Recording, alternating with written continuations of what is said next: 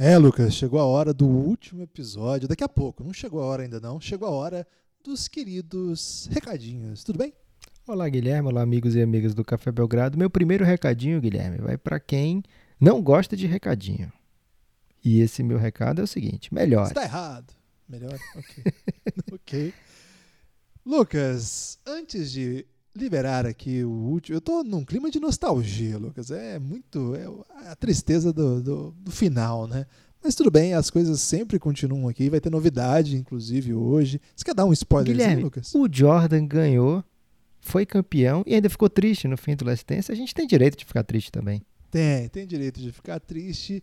E para você deixar a gente menos triste, você pode ouvir os podcasts produzidos aqui na casa. Café Belgrado, esse aqui que você já está ouvindo, muito obrigado pingado nosso podcast de futebol. Isso mesmo, agora é de futebol. De repente pode virar outra coisa ao longo do caminho aí. Estamos comentando a Bundesliga, que é o único campeonato relevante de futebol que está acontecendo. Teve episódio novo essa semana. Nesta tá tendo Biografia também, Guilherme. Biografia tá rolando também, mas aí não é futebol, é e-games, né? e-sport. E-sport okay. é outra coisa. Não vai ter esporte lá. Se tiver esporte nos podcasts, é um novo projeto, Lucas. Não faz confusão. É Essa o E-Pingado. E-Pingado. É, vai ter jogo já na Bundesliga esse final de semana. Se você gosta de futebol, gosta de Bundesliga e gosta do Café Belgrado, dá essa moral pra gente. O podcast chama Tem Pingado. gente que disse que tá escutando sem gostar, Guilherme. E tá se gostando. Você, é, se você talvez nem goste tanto de futebol, mas gosta muito da gente, ou se você não gosta muito da gente, mas gosta muito de Bundesliga, tem várias, varia tem várias variações, é ótimo. Tem várias possibilidades para você conseguir ouvir esse podcast. Só, você só precisa procurar aí. Pingado, tá em todos os agregadores. E ficou muito legal, viu? Ouve lá, na moral. E Lucas, tem Elástico Mental novo também, com o Leandro e a mim. É o nosso podcast de cultura. Tem muita coisa legal lá. Se você ainda não conhece, eu peço que você escute. Elástico Mental. Dá essa moral para as organizações Café Belgrado. E, Lucas, se a pessoa quiser continuar ouvindo podcasts de basquete do Café Belgrado, para além desses que estão no feed, o que a pessoa deve fazer, Lucas? Você tem alguma dica? Uma diquinha, Guilherme, uma tip Toque. que eu mando aí. É toque, não é nem toque de brother, Guilherme, aqui é toque de irmão, toque carinhoso. É um toque de bola. É o seguinte, Guilherme, você pode entrar em cafébelgrado.com.br, você só de fazer isso aí, Guilherme, você já demonstra que tem um bom coração, né? E aí você vai ver os planos de apoio, como é que eu posso ajudar o Café Belgrado a se manter, como é que eu posso contribuir para que o Café Belgrado continue produzindo podcast. Tem lá algumas opções, algumas opções inclusive, Guilherme, deixam você praticamente dono do Café Belgrado. É bom as pessoas lerem bem as entrelinhas. Mas o mais querido, né, o, o plano mais acessado é de apenas R$ reais. Você tem acesso a tudo que, aliás, com R$ reais você ajuda o Café Belgrado a se manter. Como recompensa por essa ajuda, a gente te enche de podcast, porque se você apoia o Café Belgrado é porque você gosta dos nossos podcasts ou você é da nossa família. Se você não é da nossa família e está aqui pelos podcasts, então a gente te enche de podcast. São mais de 130 horas quando você assinar isso aí de podcast exclusivo. Se não for ainda 130 horas, está pertinho de 130 horas, então não dá nem tempo você reclamar antes do saque te responder, já vai ser 130 horas, então já vamos fechar aqui pela 130, tá, Guilherme? 130 horas de podcast exclusivo para você que apoia o Café Belgrado. E aí não é episódio assim do tipo vamos falar da, sei lá, do, do que está acontecendo agora. Não, são episódios mais ou menos no estilo aqui desse Last Dance, né? São episódios seriados que tem começo, meio e fim, contam histórias, né? Tem é, é, séries sobre LeBron James, a nossa série mais ouvida, né? Que é O Reinado. Tem série sobre estrangeiros da NBA, é uma série maravilhosa chamada El Gringo, e aí vale o autoelogio porque realmente é uma série muito, muito legal de se ouvir, muito bem produzida. Temos outras séries, cara, tem série para todo gosto, Guilherme. Tem série sobre off-season, tem série sobre draft, tem série sobre universos que a gente nem conhece, Guilherme, universos desconhecidos do basquete da NBA, que é a chamada Belgraverso, onde a gente conta, né, como é que, na nossa visão, como aquelas coisas aconteceram em outro universo paralelo. Por exemplo, James Harden ficando no Oklahoma City Thunder, o que, que acontece com a NBA que a gente conhece, né? Que doideiras aconteceriam então a gente debate assim fatos históricos, as, as fatos curiosos da história da NBA também cara, são realmente as nossas nossos episódios mais caprichados, né, que a gente faz com muito carinho para quem ajuda o Café Belgrado a se manter. É isso aí, tem muito conteúdo mesmo. E o Lucas não falou nem metade. Então, cafébelgrado.com.br tem Palavras boleto. Duras pra mim. A gente podia fazer uma série chamada Palavras Duras, Guilherme. E aí a gente falava mal um do outro? Ou então do, um do time do outro. Do Corinthians? Vai falar mal no podcast não, de basquete? falo mal do. Sei lá, você escolhe um time aí pra torcer na NBA, porque você não tem, né? Mas vamos Ah. supor que você escolhe o Knicks. Aí eu falo mal do Knicks e fala mal do Suns. Fica um podcast meio óbvio, Lucas, que é muito fácil falar mal dessas duas equipes. De repente a gente Ok. precisa, né? Vamos pensar melhor então. Ok. É, você pode apoiar, você falou que você podia apoiar também por boleto bancário, Lucas? Ou por cartão? Ou por PicPay? Você falou Lá isso? no cafébelgrado.com.br você vê as opções dentro do Apoia-se que são boleto bancário ou cartão e se não for no Apoia-se, você pode também ir no PicPay se você é jovem, né, Guilherme? Ou se você tem é, muita... gosta muito de tecnologia, gosta, de, por exemplo, de doar em lives. Não sei nem se as pessoas estão assistindo live ainda, Guilherme, mas o que serviu, pelo menos, das lives é as pessoas ficaram familiarizadas com o PicPay. Então, se você já baixou o PicPay por causa das lives, você pode ver que em arroba ou Café Belgrado, tem lá Belgrado. uma maneira. Tem lá uma maneira de, dentro do PicPay, arroba o Café Belgrado, tem a maneira de apoiar também. E às vezes com cashback, Guilherme. Você acumula aí cashback de outras coisas e aplica um dinheiro que nem é seu para ajudar o Café Belgrado a se manter. Quer dizer, é seu porque você conquistou via cashback. cafébelgrado.com.br ou PicPay. Se você quiser apoiar com 20 reais por mês, aí você pode fazer parte do Giannis, nosso grupo no Telegram, que é mágico, né? Creme de la creme desse projeto. Um abraço para todo mundo que está lá. Uma galera incrível, um grande abraço pra, de verdade mesmo. Vocês fazem nossa vida muito mais divertida. É um prazer ter vocês conosco nessa jornada. Um abraço muito afetuoso para todos os nossos apoiadores e um abraço especialíssimo para a galera lá do nosso grupo, que agora era Giannis, agora está sendo chamado aí de Doncic, né? O Destemidos Observadores da NBA contra o inimigo Corona é o nome dessa, desse novo grupo, que na verdade é o novo nome desse velho grupo, um grupo incrível, um grupo maravilhoso. Faltou, Lucas, apenas falar do nosso maravilhoso, é, o canal de YouTube que mais cresce no Brasil. Tem Café Belgrado no YouTube também. Recorde, Guilherme. Batemos o nosso próprio recorde de inscritos, né? Porque, graças a Deus, as pessoas, não, ao invés de seguirem, é, aliás, ao invés de pararem de seguir, continuaram seguindo, né? Senão a gente ia perder o nosso recorde. Mas chegamos a 2 mil inscritos no YouTube, uma marca que eu não sei se tem comparação no Brasil, Guilherme. Será que já tem algum canal com 2 mil inscritos? Provavelmente não. o Felipe devemos... Neto passou. Pô, então tem Felipe Neto lá em primeiro, provavelmente Porta é o dos segundo. Fundos. Tem o Whindersson, né? O Whindersson acho que é o líder. Whindersson, Felipe Porta Neto. Fundos. E Porta dos Fundos, não sei, deve estar mais ou menos no nosso nível. E aí, E num Nicola? grande bolo, num, num grande bolo, a gente se encontra ali, Guilherme, com já 2 mil inscritos. Cara, sua mãe que se cuide, Guilherme. Estamos chegando aí no canal dela, que é forte, eu sei, mas temos também o nosso valor. No YouTube dá para você ver doideiras que não tem aqui no feed do Café Belgrado e dá para ver também os podcasts. É, então é isso, fiquem com o Rômulo e sigam todas essas dicas que a gente deu aí para você ser muito feliz no futuro. Uma pequena dica que o Lucas não vai deixar ir pro ar, mas eu vou tentar. Tem um vídeo lá do Lucas conhecendo o Leandrinho, que é maravilhoso e pouca gente viu esse vídeo. Hein? Forte abraço. Mas eu até deixo, Guilherme. Ah, é? Posso falar? Você Posso me defender aqui? Pode, claro. Eu deixo porque lá nesse vídeo o Leandrinho valida a minha teoria da dinastia sem títulos. Então, você está aconselhado isso, a né? ouvir esse vídeo.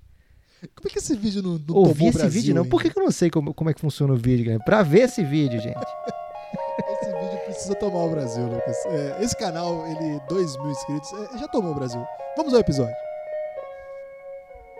Café Belgrado. Amigo do Café Belgrado, último episódio da série Last Dance. Último episódio do Café Belgrado, comentando a série Last Dance. Eu, Guilherme Tadeu, estou aqui com o Lucas Nepomuceno. E Lucas, todo fim volta pro começo, é isso? Tudo bem? Olá, Guilherme. Olá, amigos e amigas do Café Belgrado. Não sei se todo fim volta pro começo, Guilherme, mas pode ser um jeito que você está querendo convencer a si mesmo por termos feito é, quase satisfeita com Roma, né? Que por educação falou, ó, oh, quando vocês precisarem, podem me chamar para comentar Last Dance. E a gente pegou ele pela palavra, né, Guilherme? Não deu para ele escapar, porque foi ao ar, as pessoas ouviram, então conseguimos trazer de volta Rômulo Mendonça para fechar esse ciclo, né? Abrimos o Last Dance com ele e não pensamos em outra pessoa para fechar Last Dance. Rômulo, muito bem-vindo, obrigado pela sua presença mais uma vez.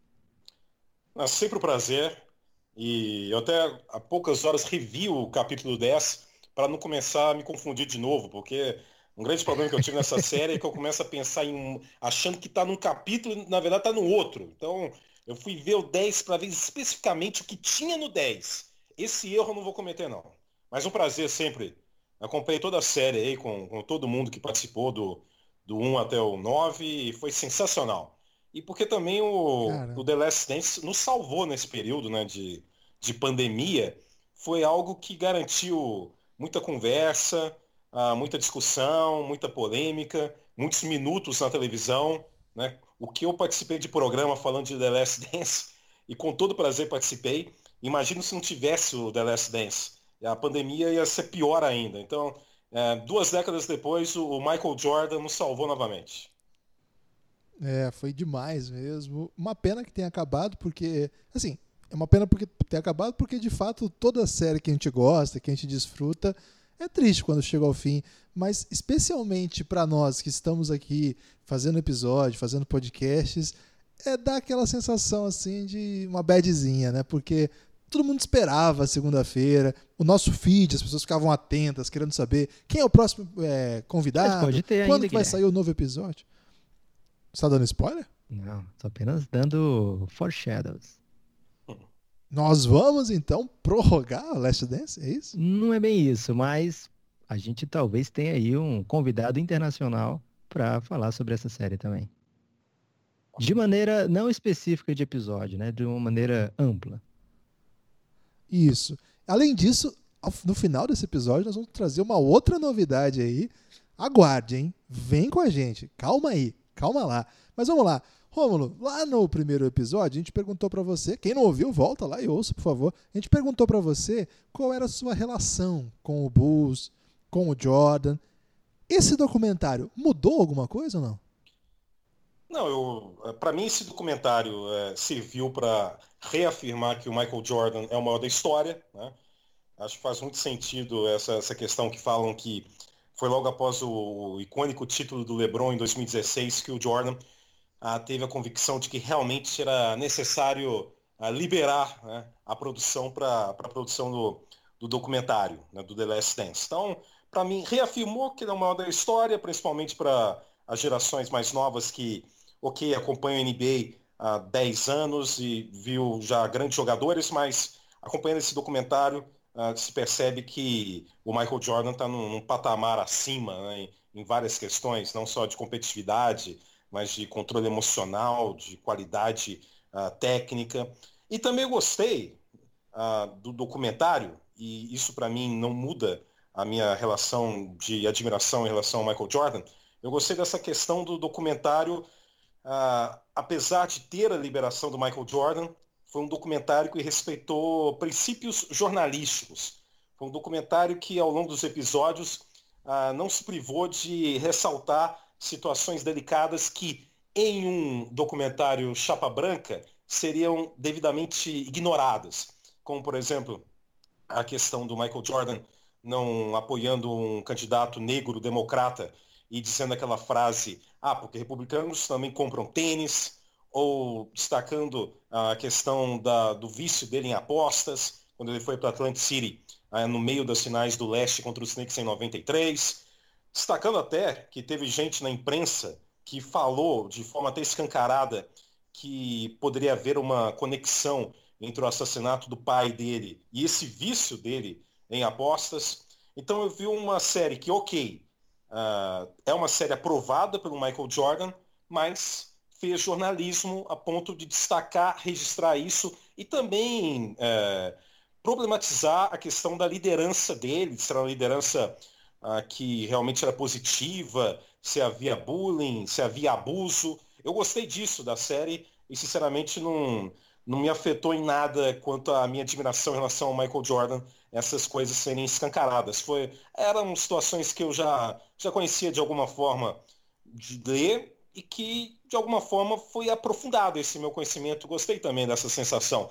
Porque, ok, acompanhei o Michael Jordan nos anos 90, mas foi um acompanhamento enquanto eu era criança e adolescente. E num período em que não tinha como ter esse acompanhamento diário, né? era algo mais superficial que a gente aguardava na memória mais os grandes momentos dos jogos, das jogadas, e não os bastidores, as intrigas. Então, para mim também o, o, documentário fez muito bem para perceber que era mais profunda a situação. Eu, eu acho que eu saí do documentário melhor também como jornalista, a partir do conhecimento que esse documentário passou. Lucas? Você quer porque você fez uma pergunta específica para o Romulo. Você quer que eu fale o quê, Guilherme? Eu estou aqui à sua disposição. Não, eu quero que você me diga se esse documentário mudou a sua percepção sobre o Michael Jordan. A gente vai ainda entrar no episódio 10, mas como a gente começa e começou todos os episódios falando disso, acho que nesse programa de despedida da série, né, do episódio a episódio da série, acho que vale a gente também repassar um pouco pelas nossas próprias impressões iniciais. Bastante coisa nova sobre o Michael Jordan, Lucas? Assim, para muita gente da nossa geração, Guilherme, vai ter muita coisa nova, né? Assim, para quem vive a NBA há muito tempo como a gente, não tem tudo novo, né? Não é tudo uma novidade, né? As, muitas coisas que o Rômulo falou, né? A gente já acompanhava também é, os principais, digamos, bafafás, para usar uma palavra aí das traduções do Netflix, a gente já, já sabia, já conhecia, já vivia, já tinha noção. Agora, algo que para mim é novo, assim, apesar de saber da lendária competitividade do Jordan, é o fato do, da maneira né, que ele usa essa competitividade a seu favor.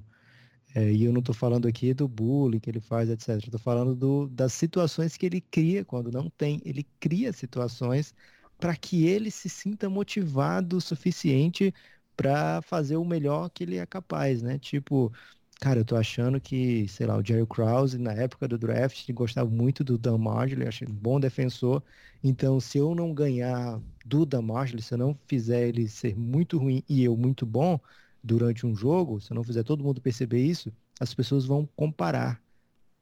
Eu, vão comparar o Damasio a mim, né? Vão dizer que a gente tá no mesmo nível. Que é algo que a gente até comentou aqui nesse episódio sobre o sobre a final contra o Phoenix Suns, que não tinha ninguém compara, ninguém são fazia essa comparação, né? Jamais fariam isso, né? A história do LeBradford Smith, cara, toda vida eu, eu, tento falar um nome diferente já, Guilherme, porque o cara é tão, tão surrealmente desconhecido que eu já tô com medo de ter esquecido. Quase que eu falava que Labred foi Steve. Mas acho Agora, que. O Lucas. Foi... É o Alfonso Bacchini. Sim. Né?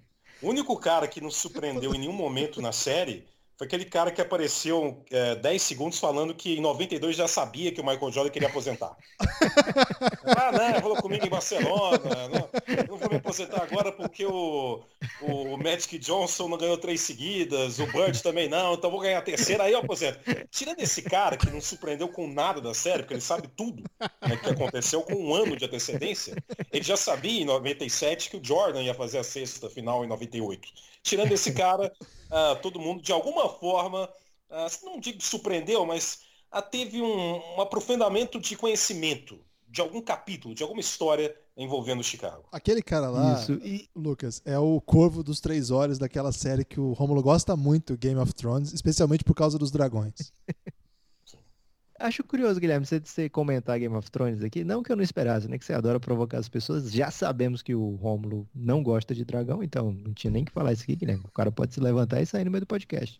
Mas algo parecido, e aí desculpa, Rômulo, você tá Game of Thrones, é que trouxe uma experiência meio Game of Thrones, né? Essa série, porque quando a gente até comentou lá no Elástico Mental, o primeiro Elástico Mental da história, que foi sobre o final do Game of Thrones, a gente comentou lá, Guilherme, que não sabemos quando é que vai ter uma próxima série e se vai ter uma próxima série que vai fazer as pessoas assistirem naquele horário, todo é mundo junto, é uma experiência assim comunitária de vivendo por causa da era do streaming, né? Que cada um assiste na hora que quer e tal. Aqui no Brasil foi assim, mas nos Estados Unidos o pessoal se juntava para assistir, né? Assim, as pessoas não se juntavam porque está em isolamento em alguns lugares, mas Né? As pessoas sentavam-se à frente da TV para assistir naquele horário específico a série Last Dance e se aqui no Brasil não se assistia todo mundo na mesma hora, boa parte assistia logo na segunda-feira, né? Que era o dia que aparecia no Netflix e como eram pequenas medidas, né? De dois em dois, é, não, não dava para ninguém maratonar os 10 e aí começar a comentar sobre os 10, né? Então, durante aquela semana se comentavam aqueles episódios, aí se viviam os memes daquele episódio, né? O famoso, o melhor de todos, que é o carinha da moeda, né? O segurança da moeda. É, então, o Birubiru, isso, o nome correto dele, né? Birubiru. É, então foi uma experiência diferente, né? Assim, inesperada também. Agora então, desculpa, Guilherme, só, então já que o Lucas citou Game of Thrones, que é uma série Guilherme. que eu não vi um segundo sequer, né? espero seguir na minha vida assim, assistir um segundo sequer. Outra conexão, então, outra conexão, então, com um filme, para falar do, da série, para mim também foi muito emblemático nesse capítulo 10, após o título do Jordan, apareceu o Leonardo DiCaprio cumprimentando o Jordan, porque realmente era o Titanic, o Chicago Bulls, né? Caramba. Viria logo na sequência o Titanic, né? 99, eu acho, o Titanic. Então, em 99, Ué, o Titanic realmente se materializou no Chicago Bulls no filme ali, Lucas, 97, Titanic. Ali no documentário era por conta do Homem da Máscara de Ferro, né? Que ele fazia é. visita ali. Agora, entrando propriamente no episódio... Tem um nepopoint disso, Guilherme. Quer mandar Posso já? logo? Manda bala. Já. É, porque o, o, vão levar o Leonardo DiCaprio para conhecer o Jordan, né? Para cumprimentar o Jordan. E aí alguém quer, olha, vou ganhar ponto aqui com os dois, né? E aí fala, e aí, Michael Jordan, qual era o filme que você estava vendo à tarde mesmo? Aí ele fala, O Homem da Cara de Ferro, na frente do Léo de Cabo. Aí alguém fala, é máscara, né? Muito bom. Coitado. Michael é. Jordan apareceu, nesse momento ele pareceu um personagem ignorante da Praça é Nossa, né? Erra o nome do filme, uma palavra, fica bizarro. Muito bom. É, o começo do episódio é uma disputa ali do Jordan com os outros companheiros, aquela de fim de treino, né? E já, já mostra todo mundo tentando matar a bola, ninguém conseguindo, e vem o Jordan e mata a bola, evidentemente.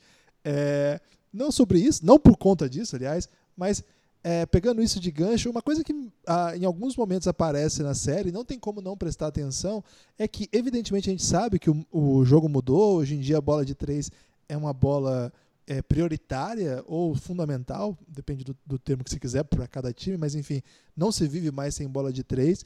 E em vários momentos de várias séries complicadas, em vários jogos cruciais, aparece essa bola do Jordan, né? E ali ele arremessando, era muito longe, não tem a ver com isso, mas eu acho que assim, é, eu fiquei com, com a sensação assim que o, o, o range do Jordan, né, a possibilidade dele de colocar uma bola de três no repertório ia deixar ainda mais imparável. Né? Eu fiquei pensando nisso. Se o Jordan, o pessoal sabendo que ele ia infiltrar, fazer aquelas mágicas, essas bolas de meia distância, ou aquele jump dele que ele joga o corpo para trás, sabendo de todo esse repertório dele, ainda era praticamente impossível pará-lo. Imagina se ele ainda tivesse a bola de três, né? Eu fico pensando quão imparável seria Michael Jordan. Evidentemente que ele tinha, mas ao ver ele matando aquela bola, a primeira coisa que me veio à cabeça foi: caramba, esse range do Jordan é um negócio de louco mesmo, hein? Ele, ele realmente, eu não tenho nenhuma dúvida de que seria um super chutador de três. É... O jogo 1 contra o Portland. Pois é, ele Aquele jogo um contra o Portland em 92 é. é uma forma de pensar no Michael Jordan uh, jogando nos tempos atuais. Pois é, eu acho que. Mas ali a sequência né, que ele mata. É, é. Eu fiquei, fiquei, com essa impressão, assim, né? Seria. Isso é muito legal ver o Jordan. Assim, eu sei que é, esse é um exercício que não se faz, não é nem muito profícuo, assim, mas adoraria ver um cara com essas características cortando para cima de todo mundo, com essa, esse controle corporal no ar, mas ainda com esse chute de três nessa NBA. Ia ser um negócio de louco de ver. Jamais veremos, a não ser que a pessoa pegue o Michael Jordan no videogame aí para jogar com hoje e coloque o chute de três, Lucas. Tem essa, essa possibilidade. E imediatamente na sequência, Lucas, você lembra quem que foi protagonista de um pequeno bullying ali da. Acho que até do Michael Jordan, que ele fala assim. É... Não, não foi o Michael Jordan, foi a narração. O Wellington, até ele fez ponto no jogo 3. foi tipo uma festa da galera. Esse aí foi no jogo da surra, né, Guilherme? Foi. É, uma coisa legal desse episódio é que ele já com, ele é o tempo todo a final, né? Não tem É, a gente adorou, né? Gostou de ver a série indo e vindo e tal, para 84, para 87, para 89, dependendo do episódio. É, ia e voltava o tempo todo, mas nesses dois últimos episódios ficou mais ou menos uma coisa linear, né? O, o nono até ainda tem a final de 97, mas o, o, o episódio 10 é realmente a última dança, né? E, e o Tadjez é o grande convidado para essa dança. Não é uma valsa, nem uma, uma lambada, tá mais para uma batalha de dança, nos moldes do filme As Branquelas, que o Guilherme adora. É, mas já começa ali, né? Nessa dança final, nesse momento final. E o primeiro jogo é, acaba muito apertado, o segundo jogo muito apertado. Aí vem, o, acho que é o Bob Costas, né? O, o, o, narrador que fala, cara, a série toda foi muito batalhada, menos o jogo 3. E o jogo 3 é esse, da sexta do Bill Wennington, né? Um cara que tem mais minutos na série do que teve na, nos playoffs inteiros, né? É, e assim, a história da série pode não parecer tão epopeica, né? Pelo fato do Bulls ter conseguido a vantagem de 3 a 1 mas algo que é comentado durante a série também, durante o Last Dance, desculpa, é que, cara, o jogo o jogo 6 ali era meio vital, né? Então, esse jogo 3 foi foi a surra, né? Um recorde absoluto, 54 segurar o, o Cal Malone, John Stockton, companhia 54 pontos num jogo inteiro, velho. Você não tem. Você tá falando da diferença do jogo de, de lá e agora, né? 54 pontos, às vezes, sai com 10 minutos faltando no segundo quarto, né? É, dependendo do, do, do, estilo do jogo, né? De como é que tá o jogo. 54 pontos um jogo inteiro fala muito sobre essa defesa, né? É, e assim, o episódio ele se, ele se define muito rápido, né? Durante a, a série inteira, eles foram criando assim meio uma situação de será que o Bulls vai ganhar? Que não, cabia nessa série. Todo mundo sabia que o Bulls ia ganhar, né? É, mas foi criando essa situação de vai ter um cliffhanger, se prepare para o que vem aí. Mas meio que eles resolvem a série final do Jazz em meia hora e deixam o resto ali do, do episódio para a gente curtir, né? As imagens inéditas e tal. Mas o jogo do Jordan e o jogo do Bulls nessa série é muito de superação, porque mais uma vez era a segunda série seguida que as pessoas sentem que o adversário era mais poderoso, pelo menos naquele Chicago Bulls que vinha de três temporadas, estava na terceira, né, jogando 100 jogos por temporada. A gente viu isso recentemente é, no Golden State também, né, como é que se chega depois de tantas finais, é, como é que se chega no final daquela temporada, né? As coisas já o preço já está sendo cobrado há um tempo, né? Já, já é uma batalha para você conseguir é, colocar o seu físico e a sua técnica juntos num, num bom, num auge ali, né? Então, a gente vê o Pippen caindo pelas tabelas, a gente vê o Rodman loucaço, né? Saindo do, do entrando em parafuso. É, é um momento bem doido. E precisa daquele Jordan que logo no começo do, do episódio 10 ele fala, não lembro qual é o jornalista que fala, é que o Jordan está sempre ali no momento presente, né? Está sempre vivendo o presente, tem uma força mental, algo que o Romulo destacou aqui como uma das grandes forças do Jordan, algo que o destaca realmente a força mental, né? O Jordan, né? Eu não sou muito desses de que fala que ah, o Jordan carregou o Bulls para seis títulos, mas esse de 98, cara, tinha que ser o Jordan ali. impressionante. Ô Romulo, quando o Rodman sumiu de novo, você cansou um pouco das histórias do Rodman? Eu, porque eu fiquei meio com gastura, assim, ah. meio que deu para mim. Não, sim, primeiro, até o Lucas falou do, do Bob Costas, que é principalmente um grande âncora né, nos Estados Unidos. Até um detalhe, em 98 o Bob Costas narrou né, a NBA na NBC. Aliás, para mim, a melhor vinheta de transmissão é da NBC. Não sei se é coisa de relação com a infância, mas aquela musiquinha de abertura, para mim é uma coisa muito, muito forte. E o Bob Costas narrou aquela final, e depois mais um período até que a NBC perdeu o direito de transmissão da, da NBA. Por quê? No ano anterior, quem narrou para a NBC foi o Marv Alberts, né, um lendário Sim. narrador que atualmente tem 78 anos de idade, é narrador da TNT, atualmente nos Estados Unidos. Mas naquela época, então, ele narrou em 97, só que em 98 o Marv Alberts estava vivendo uma situação terrível, ele estava sendo, estava uh, em meio a um processo sendo acusado de assédio sexual. E foi uhum. algo que quase acabou com a carreira do Marv Alberts. Né? Então, nesse período, ele saiu da NBC, não tinha como, ele estava. A, a vida dele estava sendo escancarada. E o Bob Costa surgiu como o narrador do último título do Jordan, por isso a gente não tem a voz do Marv Alberts, e sim do Bob Costas, que já narrou muito beisebol e tudo mais, mas tem como grande marca ser um grande âncora e não ser um narrador play-by-play, -play, como vocês gostam do inglês necessário. Eu ofereço esse inglês necessário maravilhoso para vocês. E play-by-play. Então. então, Marvin Albert é um play-by-play, tá né? Dele. Hã? Eu sou um play-by-play. É. O Marvin Albert já está na residência dele, espero que se comportando, porque a situação estava pesada para o lado dele. E essa questão do, do Dennis Rodman, eu não sei, eu, eu gostei de cada história. O Dennis Rodman é uma figura única na humanidade, né? Então, depois que ele, desse jogo que vocês citaram aí, do jogo 3, um massacre, né? 96 a 54, até eu vi lá o Michael Jordan falando, só o Bill não anotou, e o Bill Wennington anota faltando 5 segundos, marcado por Greg Ostertag. Encontro de finais de NBA, né? Bill Wennington e Greg Ostertag duelando, faltando 5 segundos. O Bill Wennington, canadense de Montreal, arremessa e converte, e todos têm pontos naquele, naquela noite em Chicago. E realmente um jogo totalmente insano. Uh, diante da, da batalha que era a série. No né? primeiro jogo, o Utah ganhou na prorrogação. Eu lembro do primeiro jogo assistindo lá em Divinópolis, e foi um jogo numa quarta-feira à noite. Eu tinha a prova de matemática na quinta de manhã. Aí eu fui um, foi um verdadeiro desastre a minha prova de matemática, mas isso pouco me importa. Pouco me importou na época e agora em 2020 me importa muito menos ainda. Importante que eu consegui ver o jogo até o fim. Até a prorrogação, o jogo deve, deve ter acabado no horário de Brasília e de Divinópolis, é, uma e meia. Não sei se você sabe, mas o horário de Divinópolis é o mesmo do horário de Brasília. E aí, depois desse jogo 3, né, o Dennis Rodman uh, freta um avião e vai para Detroit para um evento de WWE para encontrar com o único cara de WWE que é o seu nome, que é o Hulk Hogan, né?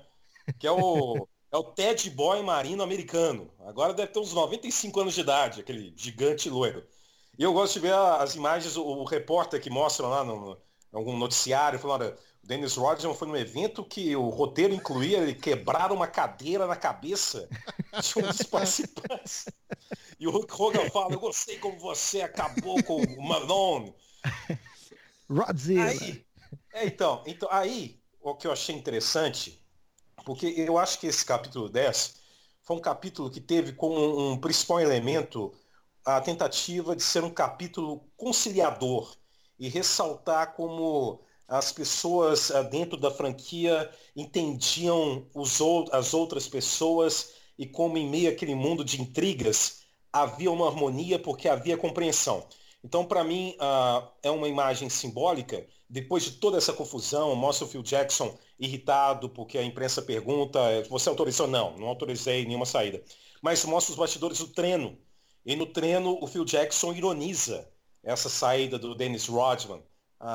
Brinca com um dos jogadores, acho que era o Simpkins, né, que era um reservão. A série chegou atrasada, a gente uh, fez não sei o que aqui com o Dennis Rodman, mas vamos, vamos treinar aqui. Ele, ele nos expôs, mas vamos treinar aqui. E no final alguém grita, esse é, é o Rodzilla. Porque eles sabiam que não tinha não, não seria inteligente pegar essa situação do cara que da, do, do, que é o, era o Dennis Rodman, ainda é, né? É, pegar essa situação e ampliar o problema.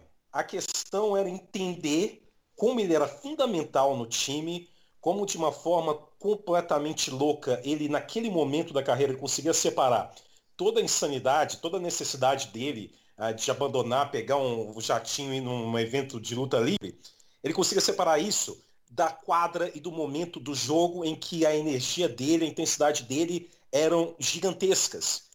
Então, o Phil Jackson era muito inteligente, foi muito inteligente nesse gerenciamento dessa questão. Ele sabia que o Rodman era um louco, mas sabia que o Rodman era fundamental. Ele não podia ampliar esse problema uh, natural que o Rodman provocava pelo comportamento louco dele. Então, para mim, isso é muito simbólico de como o Phil Jackson é um gênio nessa questão de gerenciamento de elenco. Aí acontece o jogo 4, o jogo logo na sequência de toda essa questão, e o Dennis Rodman, que é um cara que, na hora do lance livre, foi um dos mais displicentes lance, uh, arremessadores de lance livre da história. Tinha, tinha lance livre de temporada regular que ele pegava a bola e arremessava com um segundo. Não tinha ritual. Totalmente louco. Esse cara, no jogo 4, na reta final do jogo, ele converte quatro arremessos livres consecutivos, um jogo super apertado. Até tem o sob-som do Bob Costas, ele fala, olha, ah, fora da quadra, o show de horrores continua, mas dentro da quadra é um cara com uma energia, com uma gana ah, que poucos têm na história desse esporte, algo do, do tipo. Então, para mim, foi muito simbólico, como era uma figura ímpar e singular, e, e por isso deveria ter um tratamento singular. E era isso que o Phil Jackson fazia, e era nesse sentido que o Phil Jackson era brilhante nesse gerenciamento do Dennis Rodman. Para mim, o que ele jogou no, no jogo 4, depois de tudo aconteceu, mostra como o Phil Jackson era um gênio em saber lidar com a situação e não criar um problema, além do problema natural do comportamento insano de um, de um jogador fundamental no time, como era o Dennis então, Rodman. Palavras médias para você aí, Guilherme, que tentou jogar o Dennis Rodman aí embaixo do ônibus do Rômulo. E o Rômulo defendeu o Dennis Rodman. Só, ô, Lucas, é... só uma coisa. É, eu, todo mundo aí, a, a gente pode ter ouvintes aí na pré-adolescência ou na adolescência que os pais mandam, para de assistir jogo, vai estudar matemática. E o Rômulo acabou de mostrar aí que, na verdade, você pode muito bem ignorar a matemática e se tornar um dos maiores narradores da história desse país. É, eu lembro é, disso, causa em 98, então, 98 eu tinha 16 anos, eu estava no segundo ano. Na época, eu não sei como é que está atualmente essa coisa de em que ano, a partir de que idade, não sei. Mas na minha época era assim. Então, eu tinha 16 anos, estava no segundo ano. Os meus pais já tinham desistido de mim, nesse sentido. Né? Então, acho que eles já sabiam que matemática está pouco se importando. O importante é, no final das contas, ele passar nisso. Ele nunca vai trabalhar com matemática. Porque um trauma meu, eu em 93, então eu estava em 93 com 11 anos, a minha mãe não deixou que eu assistisse o final do jogo 3 das finais entre Chicago e Phoenix, que foi aquele jogo das três prorrogações em que o Phoenix ganhou no Chicago Stadium, um jogo histórico do Charles Barkley. Aquele jogo teve três prorrogações, então imagino que tenha acabado, sei lá, duas, duas e meia da manhã aqui, né? E aquele jogo eu não consegui ver no final, mas eu tinha 11 anos. Cinco anos depois, os meus pais já desistiram e eu consegui ver a prorrogação do jogo 1 de 98. Muito bom. É, só, só, completar aqui do Rodman, Guilherme, que a essa altura ele já era reserva, né? Passou, foi reserva as finais inteiras. E a gente, a gente sabe, né, que o grande forte dele é entrar para defender forte, mas estatisticamente o melhor jogo dele na série foi o jogo 4, né? Ele terminou essa série com média de 3 pontos e 8 rebotes. E nesse jogo 4 ele teve 6 pontos e 14 rebotes. E foram rebotes como a gente viu no, no episódio, assim, alguns rebotes bem prováveis que ele vai buscar lá. É meio que garantindo aí o próximo voo, se fosse o caso, né? É, tá liberado, tava liberando aí o próximo evento de WWE. É, o o Dennis Rodman se tornou um dos grandes personagens desse filme aí, desse filme, né? Dessa série documental. Mas essa aí eu não tava. Mais uma doideira do Rodman. Naquele momento, naquele buraco, o Lucas acho que resumiu muito bem. O que o Jordan fez nessa série aí. Até, até assim, pela doideira toda do Rodman, ponto defensivo, mas cara, ele teve que carregar muita coisa, muita coisa. A gente vai chegar daqui a pouco nos jogos mais fundamentais ainda. É, uma coisa que eu queria até perguntar para vocês, eu fiquei muito confuso com o Jazz não conseguindo detectar de, debilidades físicas dos adversários. No episódio passado, eles não acreditaram, não sabiam, não sei. O Sloan até fala isso, que o Jordan estava com febre, ele não tinha essa informação. E no próprio documentário passa a tarde assim, o a dúvida, né? Não sabe se o Jordan vai jogar, não passou bem. Depois do jogo, mas ele tava com febre, só fiquei sabendo isso depois, não sei o quê. E o agora na série contra o Ele Pippen, não tem WhatsApp, né, Guilherme? Nessa época eu não tinha.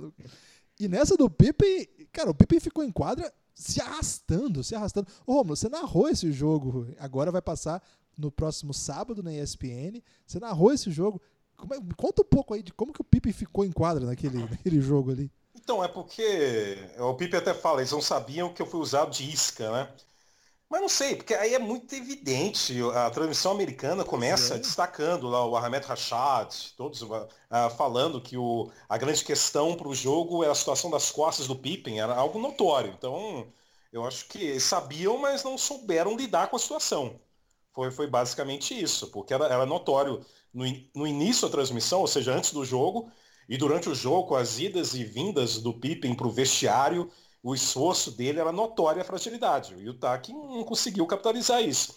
E essa questão do Pippen, para mim, como eu falei agora há pouco, como eu vi esse episódio como um episódio que buscou uma conciliar, conciliar situações, amenizar situações, o Pippen é um cara que, ao longo de toda a série, né, ao longo de todo o Last Dance, teve momentos em que ele foi destacado muito negativamente. É o jogo 7 contra Detroit em 90, né, em que ele tem uma enxaqueca e o Jordan encara isso como uma fragilidade. O Chicago perde, perdeu aquele jogo contra Detroit. É o cara que em 94 se nega a entrar em quadra, o Tony Kukoc faz a cesta de três, mas a postura do Pippen é absurda é realmente é, vergonhosa. E o próprio Pippen no The Last Dance, ah, com orgulho, fala que ah, faria a mesma situação naquele contexto. É o cara que na temporada 97-98 ele deixa para fazer cirurgia só já com o início da temporada e perde os primeiros 35 jogos. Então é um cara que foi muito criticado. Que no início da série ainda tentaram amenizar, relativizando, falando que é de uma família muito humilde, que assinou o contrato lá em 91, aquele contrato que com, envelheceu muito rápido, né, pela questão dos valores, mas ele assinou porque ele tinha medo de contusão e devia ajudar a família, precisava ajudar a família, mas no geral foi um jogador que pontualmente foi criticado de forma muito intensa. Então eu vi esse episódio 10 com a missão, a missão de, no último capítulo, uh, mostrar uma redenção do Scottie Pippen. E a redenção foi mostrar como ele se esforçou ah, de uma forma gigantesca para contribuir com o time num, num, jogo fundamental e num jogo que ele não tinha condição física ah, para realmente exercer o jogo natural dele, mas era fundamental a presença dele em quadro. Então, para mim, o episódio 10 foi mostrar isso, mostrar que o Pippen não era um cara soft, era um cara que pensava no grupo, que contribuía e que teve um momento de grande sacrifício uh, no, no jogo 6. Não sei se para vocês também passou essa ideia do The Last Dance, uh, que passou para mim, desse cuidado, uh, dessa intenção de, depois de tudo que foi relatado ao longo uh, dos nove episódios anteriores, evidenciar muito isso, evidenciar como Pippen teve um trabalho fundamental para o time nesse jogo derradeiro da temporada 98. Eu, me passou muito isso. Queria saber a opinião de vocês também. Cara, é, com a câmera que passa no documentário, né? Porque quando tá, a gente está assistindo na transmissão, não dá para ver a face do jogador assim, né? Muito bem, né? Você vê mais ou menos o jeito que ele tá andando e tal, então dá para você perceber que ele não tá ok. Mas a câmera do documentário, né? Dava para ver a cara de dor do Pippen a qualquer movimento, né? Da, em quadra. E aí tem uma hora que ele já foi no vestiário, voltou, que ele rouba uma bola do, do Cal Malone que é até parecido com a bola que o, o Jordan vai roubar no finzinho do jogo, é, ele, a cara que ele faz, cara, esse cara vai desabar aí a qualquer momento, e aí ele passa a bola, começa a correr com a cara de, de dor extrema, e daqui a pouco ele tá pedindo a bola de novo, né? É, então, mas eu achei que faltou mais pessoas falando, porque quem fala em favor do Pippen naquele momento é o cara que estava cuidando da dor do Pippen, né? Que, tava, que sabia tudo que o Pippen estava passando naquele momento, né? O massagista lá é, não é massagista, né? O fisioterapeuta, não sei bem qual é a função dele. Profissional do é, cuidado. Mas, profissional do cuidado do Pipe. Obrigado. o cuidador do, o cuidador do Pipe. É, então, o, o cuidador, cuidador parece que o Pipe tem 95 anos. Idoso. Aí não, pô. O cuidador do Pipe foi lá e falou, olha, é, ele, ele, quem acha que geriatra, ele é soft... geriatra do Pipe.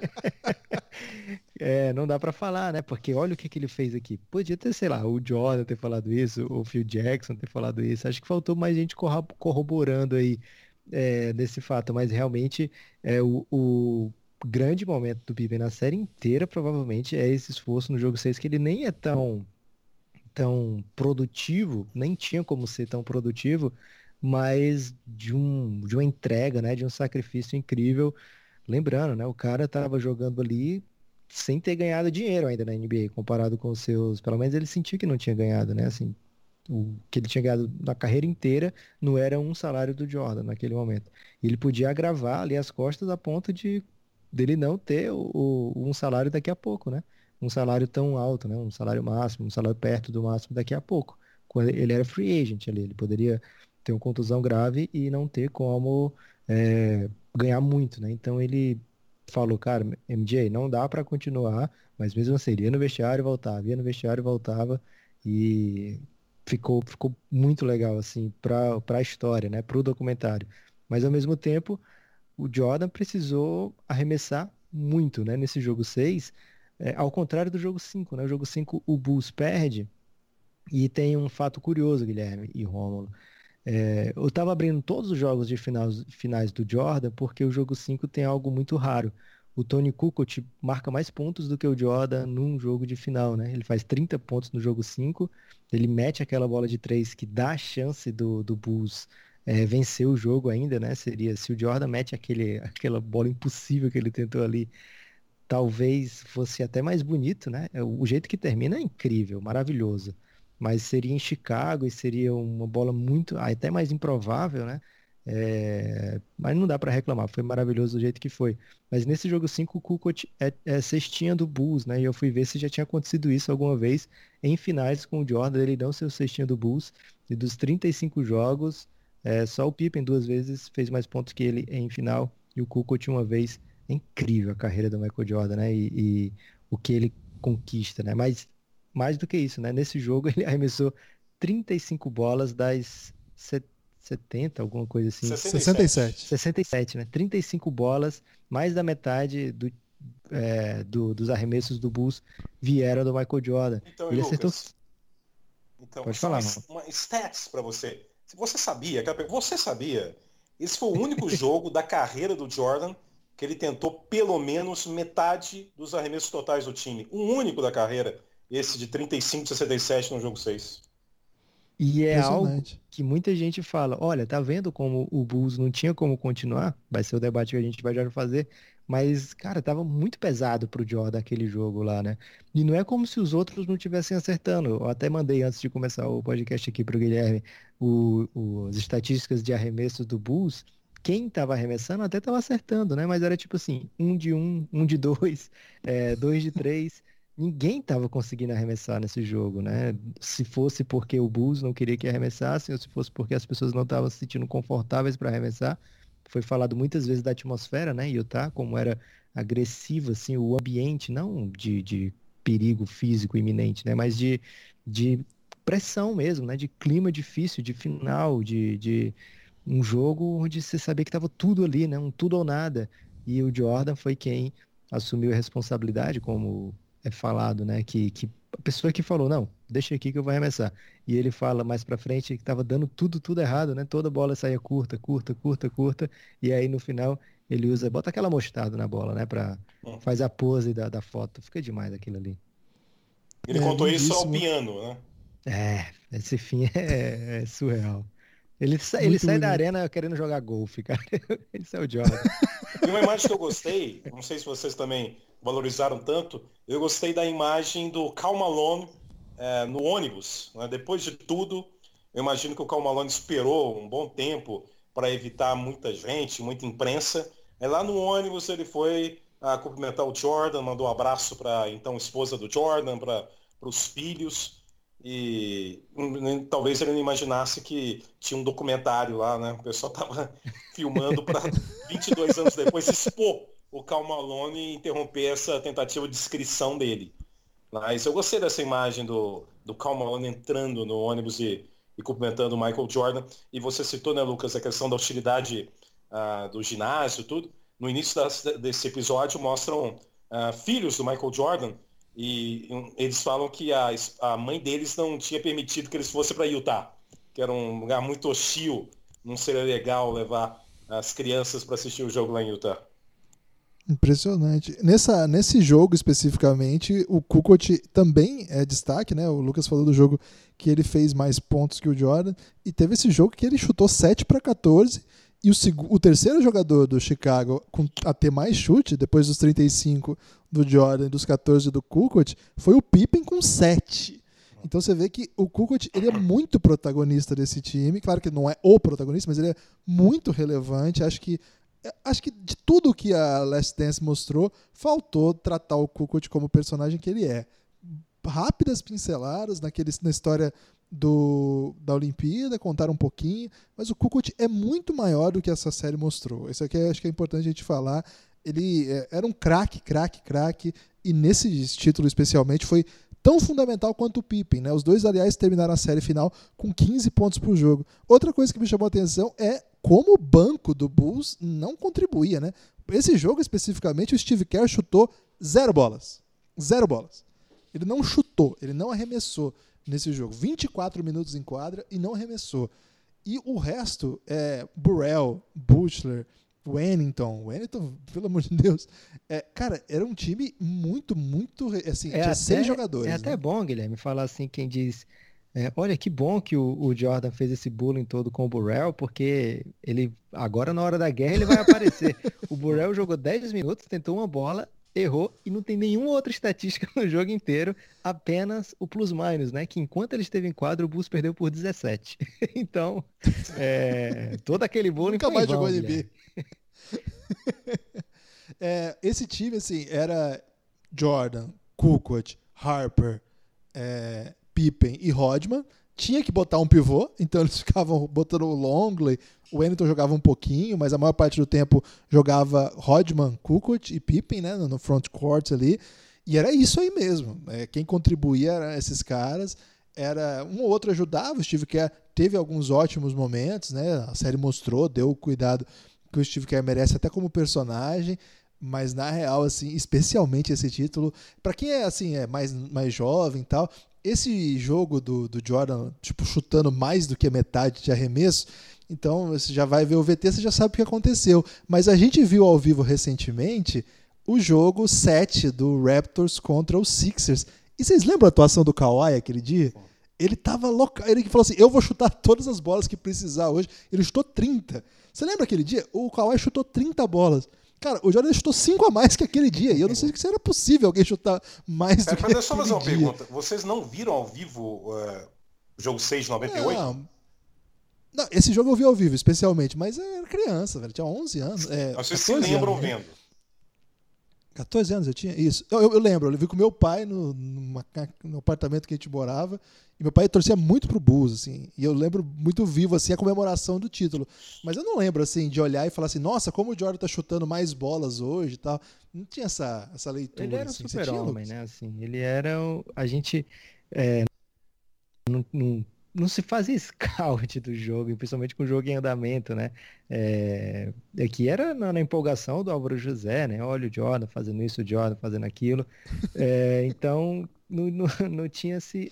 A gente já esperava, né? Não, quem vai chutar vai ser o Jordan, quem vai resolver vai ser o Jordan, quem vai fazer as coisas pro Utah Jazz vai ser o Karl Malone, né? Como no jogo 5 lá, que o, o Jazz estava contra a parede, o Karl Malone fez 39 pontos, né? Né, Então, é meio que a história do esperado, né? Assim, para o leigo, digamos, leigo não, mas quem tá assistindo casualmente, né? É, hoje a gente acha muito absurdo isso, de um cara chutar mais bolas, mais da metade das bolas do time, e não é porque, ah, ele não tem, é muito melhor ele chutando do que o, o Bill Cartwright, que é, por exemplo, um, lá no começo do triângulo era o problema do Jordan, né? Cara, é melhor eu chutar do que o Bill Cartwright o tempo todo, né? Mas não é por isso, é porque você chutando o tempo todo, já se sabe que hoje vai ser mais fácil do adversário te defender, vai ser é, muito melhor você estar com a quadra com mais opções, né? Essa era, inclusive, a ideia do triângulo, né? Fazer a movimentação é, da bola e dos jogadores criarem oportunidades para mais gente.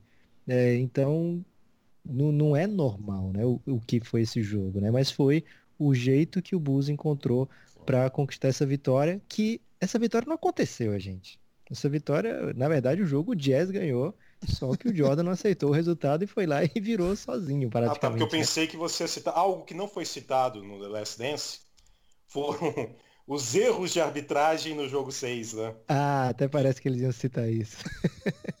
As bolas Porque que ah, depois o do estouro, né? replay, é, o instant replay foi instaurado na NBA quatro anos depois disso.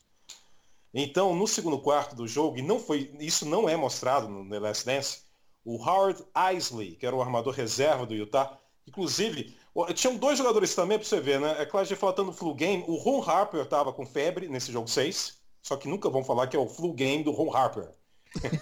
O- mas estava com febre. E o Isley também, é. E o Isley estava com a vertigem. Mas de qualquer maneira, ele deve ter visto o filme do Hitchcock, eu não sei. No jogo, no segundo quarto desse jogo, o Wesley acerta uma bola de três, claramente um segundo antes de, do cronômetro estourar, só que a bola não é validada. Né? E no quarto período, o Ron Harper, é Dick Pavetta, experiente árbitro, já na época. E o, no quarto período, aliás, na, na série tem um, um, árbitro que é atualmente analista de arbitragem da, da ESPN, que trabalha, o Steve, Steve Jav. Ah, legal. O Steve Jav aparece na, na, na, série Bulls e Jazz. E no quarto período desse jogo 6, o Ron Harper acerta uma bola de dois e que visivelmente ele acertou, só que o cronômetro já tinha estourado. Quando estoura, ele ainda está com a bola ah, em contato com as mãos dele. Então, pro mais fanático fã do Utah Jazz, foi um jogo em que cinco pontos foram, né? Três retirados do Isley e deram ainda dois pro, pro, pro Harper. Mas, né, fazer o quê? O instant replay foi colocado só quatro anos depois disso. Hum, é, o contexto não permitia isso, infelizmente.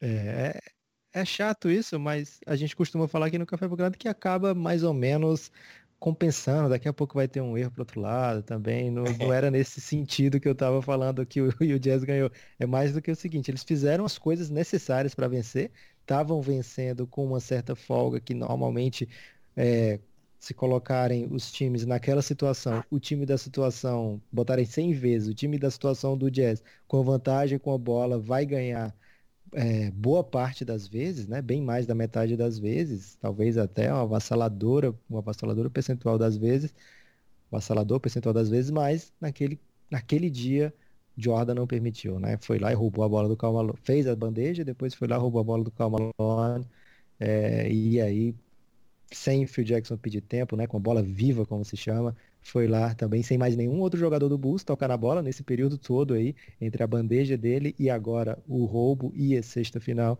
sem ninguém tocar na bola, só ele resolvendo. É, claro que não é um jogo que se resolve só, né? É basquete, mas ajudando, né? Muito, é, fazendo o mais difícil para que isso acontecesse. Você citou rapidinho. Né? O, o Lucas citou o arremesso do Bill Cartwright talvez seja o mais bizarro movimento de lance livre da história da NBA. Aquele lance livre do Bill Cartwright é uma coisa bizonha. A mecânica dele é uma coisa meio assustadora. Eu ficava assustado criança vendo o Bill Cartwright quando ele ia pro lance livre. E o Shawn Merrill, então? O que acontecia com a criança que via Shawn Merrill? O Shawn Merrill é mais feio, né? O, o, do Cartwright é mais bizarro, é mais assustador. O Shawn Merrill é uma feiura. A feiura a gente pode se acostumar mais. Eu ia perguntar, Romulo, se é, agora que acabou a série, como é que você vai escolher? Porque, pelo que eu te conheço, você deve ter visto todos esses jogos no YouTube nos últimos dias. Ou não? Esse, esse é tudo de memória. Porque eu sei também que você fica muito envolvido com a Liga Coreana de Beisebol. Né?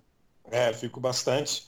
Mas como a gente ia gravar o, o jogo 6, né? The Movie, o filme, o que eu fiz nos últimos dois dias? Eu vi todos os cinco jogos anteriores. É por isso que tá, tá tudo no YouTube? Tá tudo no YouTube. YouTube é uma coisa, é uma invenção maravilhosa, né? Então, tem a transmissão original da NBC e viu cinco jogos. Caramba. Lucas, chegou a hora de falar sobre aquele, aquele grande festejo, né? O título, Jordan fazendo o número 6, uma imagem marcante aí da minha infância, Jordan comemorando com aquele, com aquele símbolo. E aí aquela festa em Chicago, o Pippen meio que tenta, e eu acho que é o que o Romulo falou, é, eles tentam fechar as histórias mesmo, né?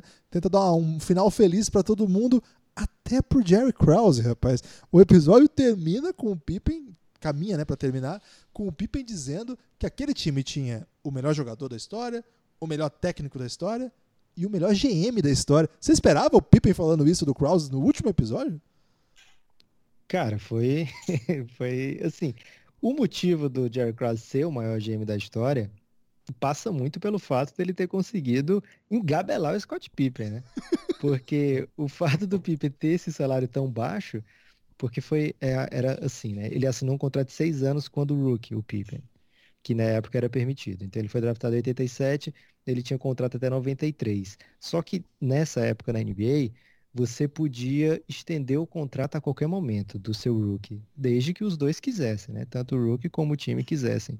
E o Pippen topou estender esse contrato lá ainda nos anos 80, eu acho que foi 89 mais ou menos, que aí ele estende por mais 5, né? Ele tinha mais 3 pela frente, então foi 90. Ele tinha mais 3 pela frente. Foi 91. Eu, eu, pode, pode ser 91, mas ele tinha mais 3 ainda pela frente quando ele estende, e aí coloca mais 5 nessa soma, né? É, então ele fica efetivamente com um contrato com mais 8 anos pela frente. Então, nesse momento aí, foi o, o momento que o Jerry Krause meio que liberou o Bulls para grandes, para voos maiores, né? Porque ele tem o Pippen assinado por tanto tempo, num valor tão baixo, é, e tem a, a, condição de trazer Tony Kukoc pagando bem, tem a condição de trazer o Dennis Rodman pagando bem, é, tem a condição. O, do, o salário do Jordan é algo surreal, né? É, historicamente. É como se o salário do Jordan hoje, atualizado, fosse de 126 milhões. Um jogador recebendo 126 milhões hoje. É, então, assim, por muito tempo foi o maior salário da história absoluto ainda, né? Só vai perder depois. Acho que o Mike Conley é o primeiro que passa o Jordan em valor absoluto mesmo, fora toda a inflação, fora a valorização do, do, do dinheiro do tempo que passou, absolutamente ainda era o maior salário né, dessa época. Então, mas o fato dele ter o Pippen é, amarrado ao Bulls por tanto tempo, de maneira tão barata, permitiu ao Bulls que ele construísse o, o, time muito bem, com outras peças, e que faz do Jerry Krause realmente um, um, cara, um grande campeão, né? Seis títulos nesse período, que não é o mesmo período do Jordan, ele começa um pouco depois do Jordan, ele chegou em 85, mas vai bem depois né, do Jordan, né? Ele só vai sair é, do Bulls em 2003, eu quero dizer 2003, mas pode ser até mais depois, não, não tô lembrado agora exatamente. Mas então, é, nesse período, seis títulos não é todo mundo que consegue, né? Sei, coisa de seis títulos de um GM é coisa raríssima na NBA. Então ele é realmente um, um dos maiores, né? Assim, um dos, dos, mais vencedores. Não gosto do, do caminho que o Bulls leva enquanto franquia, né? É muito muita briga interna aponta que tem culpados, né? É, poderia, poderia ter um, um, jeito diferente, né? De, de gerenciar, de lidar. É, temos histórias de times campeões por muito tempo também, competitivos por muito tempo, que não tem toda essa bagagem, né? Que chega no momento que tem que apartar de vez, né? Que se separar é a melhor opção para todo mundo envolvido, né? É, então, nessa parte do comando de, de vestiário, ele não fez um grande trabalho, não, Guilherme, porque desde 91, seu melhor jogador já queria que ele fosse demitido, né? Mas do sentido de o que ele conseguiu colocar em quadra, é, o Pippen reconheceu, e de todas as figuras do episódio, né? Da, da série, seu Pippen que reconhece, porque o Jordan a gente sabia que ele não ia reconhecer, né? O Jordan, ele, quando o homem tem um rancor, ele guarda, Guilherme. Aquele ali, ele não solta nada. É, mas o Pippen, né? Que foi quem mais teoricamente sofreu por conta do, do do valor de mercado e o que ele recebia, ele ser a pessoa que fala isso do Jerry Krause é, é bem bacana para, para a memória do Jerry Krause, né, que apanhou bastante durante a série inteira. E na sequência, Rômulo, vem aquela parte. Eu, eu, eu achei, pelo menos, a melhor parte do último episódio. Claro que a gente já conhecia as cenas do basquete tal. O pessoal que não, não é ainda do basquete, foi seduzido por esse documentário, vai falar: como assim a melhor parte do episódio? Você teve um jogo né, em quadro. Mas enfim, o Jordan ouvindo a explicação de por que o time não continuou e não se convencendo daquilo, eu, achei esse expediente incrível. Ele usou várias vezes, né, de levar o tablet e dar lá pro Michael Jordan, às vezes assim, meio na sacanagem, porque ele sabia que o Jordan ia ficar puto, mas nessa o Jordan ficou curioso, né, autenticamente curioso, assim, e o caminho que ele responde ali, para mim é novo, assim. Eu não tava esperando o Jordan querendo lá sétima, você tava? Eu acho que foi o melhor cenário possível né, para o Michael Jordan.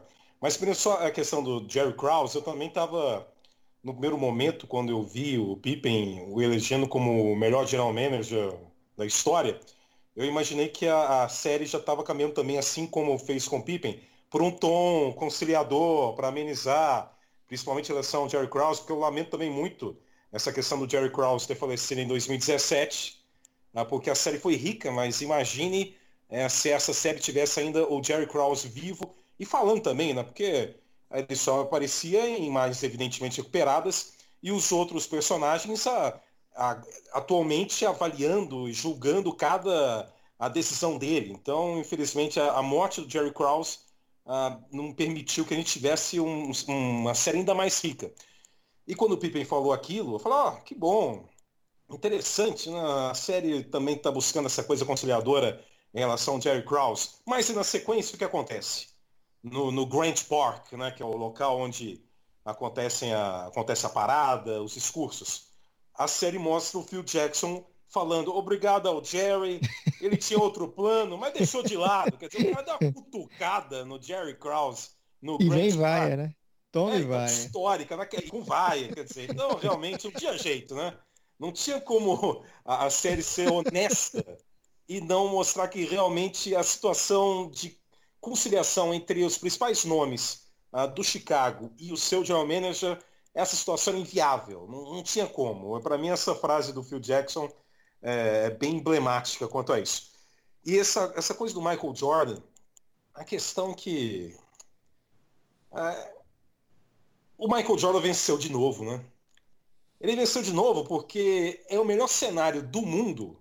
A gente agora, pela eternidade, fica especulando se, caso o Jordan tivesse voltado, ele conquistaria o título. É muito melhor do que se o Jordan tivesse voltado e eventualmente uh, tivesse derrotado em quadra em 99, sei lá, pelo San Antonio, com as Torres Gêmeas em quadra, enfim. Para o Michael Jordan é o cenário dos sonhos. Até imagino que da forma que aconteceu a, a, a liga na sequência, para um time veterano, é um cenário bem interessante você disputar uma temporada de 50 jogos, como foi em 98, 99, eh, com a greve. A temporada de 98, 99 não teve All-Star Game, começou em fevereiro, os times jogaram 50 partidas e foram para playoff finais. Para um time veterano como aquele time do Chicago Bulls, era um cenário maravilhoso. Só que aquele time não era apenas um time veterano. Era um time com um ambiente destroçado, de intriga, eh, de briga, de confusão, de vaidade, que tinha figuras geniais que ainda garantiram um título em 98. Mas aquele ambiente que a série destacou, para mim, sinceramente, inviabilizava essa sequência uh, tão sonhada e essa contundência da de uma eventual opinião de que ok, se voltassem, uh, cada um aceita um ano de contrato, como o Jordan falou, não aceitaria. Os outros, claro que aceitariam. O Pippen uh, teria que conversar um pouquinho, mas ele ia aceitar também pelo EPTA. Mas a situação era muito mais complexa do que, é, do que isso. O próprio, o próprio The Last Dance mostrou que a situação era muito complicada. Então eu não, eu não embarco tanto isso não. Para mim a convicção que eu tenho é que o Michael Jordan venceu novamente em criar esse cenário, adicionar esse elemento de que ele toparia mais um ano. Ele falou que ah, meu contrato, eu estava fazendo um ano de contrato. É, então, para mim, ele venceu mais uma vez, criando esse, no imaginário, nosso imaginário, essa questão do eventual sétimo. É muito melhor do que se ele, ah, porventura, tivesse voltado e, por melhor que tivesse jogado, uh, tivesse ganho um jogo, uh, tivesse perdido um jogo. É, a... Lucas, e você que é famoso por ser o mago do cap, o Lucas, o Romulo, ele, ele tem a calculadora do cap na cabeça. Assim, então você pergunta para ele. Não é bem isso. Porém, Guilherme, é, é, o, o Romulo acabou de falar, né? O Jordan estava assinando de um em um. Tem um detalhe, né? O cap na época era de 26 milhões, o salário do Jordan era maior do que o cap, né? Nesse ano aí era de 33 milhões. Então, ah, um mais um ano disso aí, por que, que o Jordan não toparia, né? Ganhando mais de 30, mais do que o cap inteiro só para ele é bem, bem de boa tropa. Ah, tô assinando só um ano, mas nesse só um ano ele tá ganhando o que o resto do time, mais do que o resto do time inteiro ganhava junto, né? Contando o técnico ainda. É, então, era, é confortável para o Michael Jordan de 2020 querer que todo mundo topasse ali aquele contrato de um ano nos mesmos moldes. Se fossem moldes diferentes, é, teria que ver, porque o Steve Kerr assina contrato longo, de 5 anos. O, o Scott Pippen assina 5 anos, 67 milhões. O, o tem outro jogador, o Dennis Rodman, dali para o resto da carreira, ele joga só 35 partidas, é, 25 por um time, 12 por outro, algo assim. Então, é Lakers e Dallas. É, duas temporadas inteiras, não inteiras porque a próxima só é de 50 jogos, né? Mas pelas duas próximas temporadas, que foi o resto da carreira do Rodman, ele só conseguiu jogar mais 35 jogos na vida de NBA, né? Então, é, dá para questionar aí o que que, o que que viria. Ele viria esse Jordan irresponsável, porém, no ambiente do Bulls funcionava. era isso que ia acontecer com ele. A gente já viu que nos playoffs ele já não era tão é, presente, né? Já estava no banco, já entrava mais esporadicamente, não dava para contar com ele em todos os jogos, né? Ele terminou os playoffs, as finais com três pontos de média, oito pontos, oito rebotes por jogo. Não é uma estatística assim que diga, olha, tô seguro no garrafão, né? O garrafão do Bulls nesse momento já estava pedindo pinico, né? E você vai e pensar. estava machucado um... também. E vai Isso pensar. série, umas... uma grande questão, Lucas, era a contusão do polegar do Dennis Rodman. Era uma, era uma questão de uma contusão que preocupou muita gente no Chicago desde o primeiro jogo. E mais um motivo para o Chicago, pro Chicago ter receio de assinar um contrato com o Dennis Rodman, né? É, o, o, Scott Pippen também tinha questão física. Será que dá para assinar? E aí, será que ele vai topar um ano? Pelo que a gente viu, o Pippen não estava querendo topar um ano. Ele quer o, a grana dele, né? Ele queria o receber o que ele não recebeu e com juros. É, então, acho muito fácil para o Jordan de 2020 falar que que dava para todo mundo ter voltado, quando o Jordan de 98 falou ao longo do documentário coisas do tipo, eu quero parar dois anos antes de não ser o melhor, né? Porque eu quero parar no meu absoluto máximo para todo mundo lembrar de mim desse jeito que o Jordan antes do jogo 5, logo antes dele fazer trash talk com o Scott Purell, de novo, Guilherme, ele fala, cara, se você não atrapalhar, a gente vai ganhar. Esse tome. É, e logo depois disso ele fala, Ó, oh, Pippen, próxima vez que eu te encontrar, vou chutar teu traseiro, né? Teu traseiro gordo do Focarino Sucker do Cacete Planeta. É, já estava ciente de que se ele encontrasse o Pippen em quadra, o Pippen ia estar em outro time, né? Ele já sabia disso. Aquele Jordan de 98 sabia disso. É, então, é, ficou meio forçadinho esse final aí de, ah, eu queria lá sétima, que estava muito afim dela sétima. É, porque aparentemente era o plano de todo mundo ali meio é, consciente de que não ia rolar nada depois da, daquele 98, né? O Bulls ali tinha vivido o seu sua trajetória, tinha completado sua trajetória da melhor maneira possível. O próprio Phil Jackson foi chamado para voltar mais um ano, porque se o Jerry Reinsdorf consegue o Phil, ele consegue o Jordan, né? Porque o Jordan falou, eu jogo para o Phil, não jogo para os outros.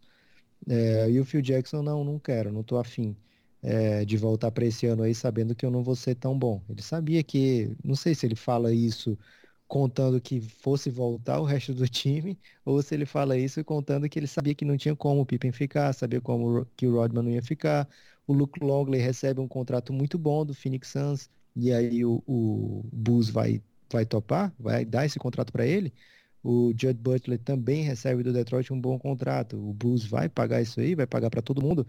É, teve um, um, cara que fez uma projeção de se, o, se rolasse esse contrato aí de um ano para todo mundo do, do Bulls, seria que seria mais ou menos o equivalente hoje a uma folha de 288 milhões, né, no cap de hoje.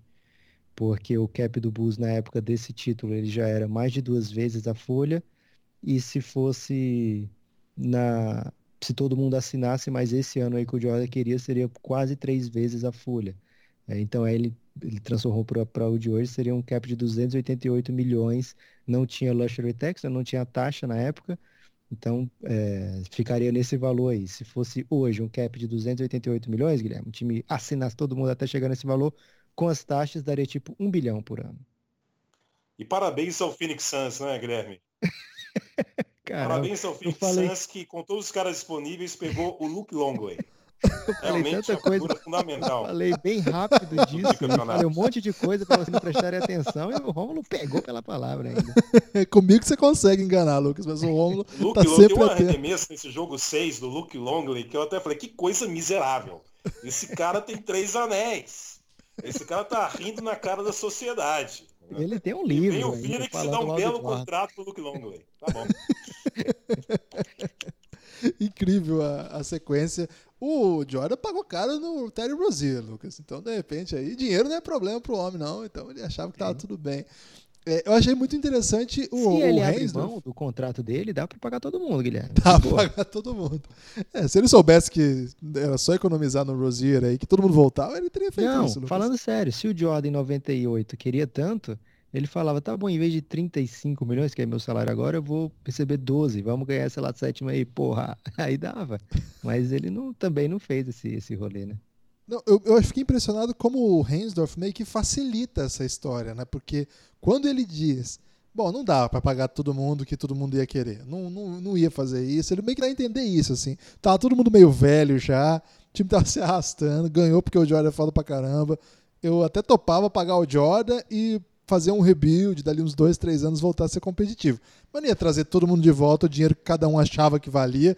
E, e é até engraçado que o Jordan, na hora que ele vai falar dos caras, ele coloca o. Ele fala assim: ah, tinha lá o Steve Kerr, o... Ele até coloca o Steve Kerr junto com, é, junto com o Butch. Ah, Steve Kerr, o Butch e tal. A gente trazia de algum jeito e tal. É, mas o, o plano de, do Heinsdorf, ele meio que diz assim, né? É, eu não vou pagar o que todo mundo está pensando assim. E me botou a pensar, na verdade, em que até que ponto, na verdade, esse plano todo que o Krause é, vestiu e tomou expor no episódio inteiro não era o plano do Heinsdorf, porque o GM só faz o plano do dono. E é isso. NBA, é, o papel do GM, a gente sempre vê os insiders falarem, as próprias entrevistas de GMs que já saíram do cargo, os que estão no cargo não têm coragem de falar isso, mas os que saem do cargo costumam dizer assim: o papel do GM é deixar o dono longe do time e feliz com as coisas que estão acontecendo longe o suficiente para não atrapalhar no basquete e feliz o suficiente para não querer interferir de alguma maneira nos rumos das coisas é, estruturais, né, os projetos de longo prazo, etc.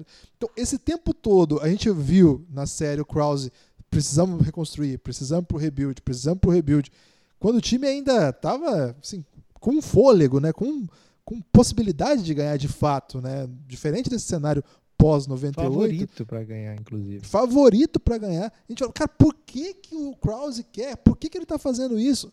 Bom, acho que a resposta veio, né? É, do, é o Resdorf o problema. Ou a solução, não sei, porque o cara foi campeão. Mas enfim, ele não queria que esse time continuasse, porque ele não estava afim de pagar. Ele é achava que não valia o custo. E na cabeça dele, na cabeça dele é assim, a, esse quarto título já foi demais. Aqueles três, beleza. Mas voltar o Jordan ainda que ser campeão, eu tenho que parar agora, porque eu vou, eu vou pagar horrores para esses caras aqui, eles não vão ganhar de novo. Eles ganharam de novo. Não, agora a gente vai para essa última, uma homenagem a esse elenco, mas já avisa aí que vai mudar. Não quero esses caras, não, não. Os caras vão e ganham de novo. Mas agora não dá. Aí ele sentiu assim, agora foi arrastando demais. Eu acho que de alguma maneira o cálculo foi esse. Eles não vão falar isso abertamente, mas essa fala dele me deixou meio convencido que o caminho foi desgastar inclusive, as possibilidades de pontes para que esse time continuasse junto, porque era o plano do dono do time. E dono, você sabe como é que é, né? O dono do Oklahoma City Thunder desperdiçou a oportunidade de ter James Harden, Russell Westbrook e Kevin Durant. Ele desperdiçou essa oportunidade. Ficou nas costas do Sam Prest, mas não foi o Sam Prest que da noite para o dia falou: ah, agora eu quero não pagar luxury tax e quero trocar o Harden porque a longo prazo o meu time vai ser melhor. Não foi isso essa pressão dos donos influencia o futuro da NBA. E eu acho que o Hansdorff saiu com mais títulos do que ele mesmo esperava. Você acha que eu estou viajando nessa aí? Sim. Ok. Não, claro que não. É, o, o, Jerry, o Jerry Krause, ele, no último caso, ele está manage the owner, né? O trabalho do GM é gerenciar o dono, né? Essa é uma, uma frase muito comum nos Estados Unidos é, mas o, é bem óbvio que o Jeremy Reinsdorf não queria pagar o, o valor de mercado dessa galera. Todo mundo que saiu desse, desse time saiu recebendo bem, né? Saiu receb... Fora o Rodman, que saiu recebendo um salário menor do que o que estava, o resto todo saiu para ganhar bem mais do que estava ganhando no Bulls, né? Inclusive o Pippen teve um excelente aumento, né? É... E não só isso, não é só o fato de ser o Jordan fala, tentando escapar, né? Não, mais um ano ia dar certo, mas a gente sabe como é o jogador, como é o agente, eles querem o melhor negócio possível, né? Deixar tanto na mesa, né? Tanta possibilidade na mesa para, sei lá, ficar recebendo bullying do Jordan e, e, talvez um anel no fim do ano, talvez não fosse o objetivo de todo mundo. Para o Jordan de 2020 era meio óbvio que todo mundo ia topar, mas é, para aquela galera ali era hora de capitalizar, né? Era hora de receber a sua grana, né? O, como eu falei, todos os jogadores saíram dali para boas situações. É, o Bulls poderia ter segurado esses caras porque eles podiam, no cap da época, poderia se pagar, enquanto o jogador é seu, até hoje é assim também, se for um contrato restrito, você pode e pagando, se o, o free agent for seu, você pode ir pagando o, o que for de aumento, mesmo estando acima do cap, como o salário do Jordan era acima do cap, né?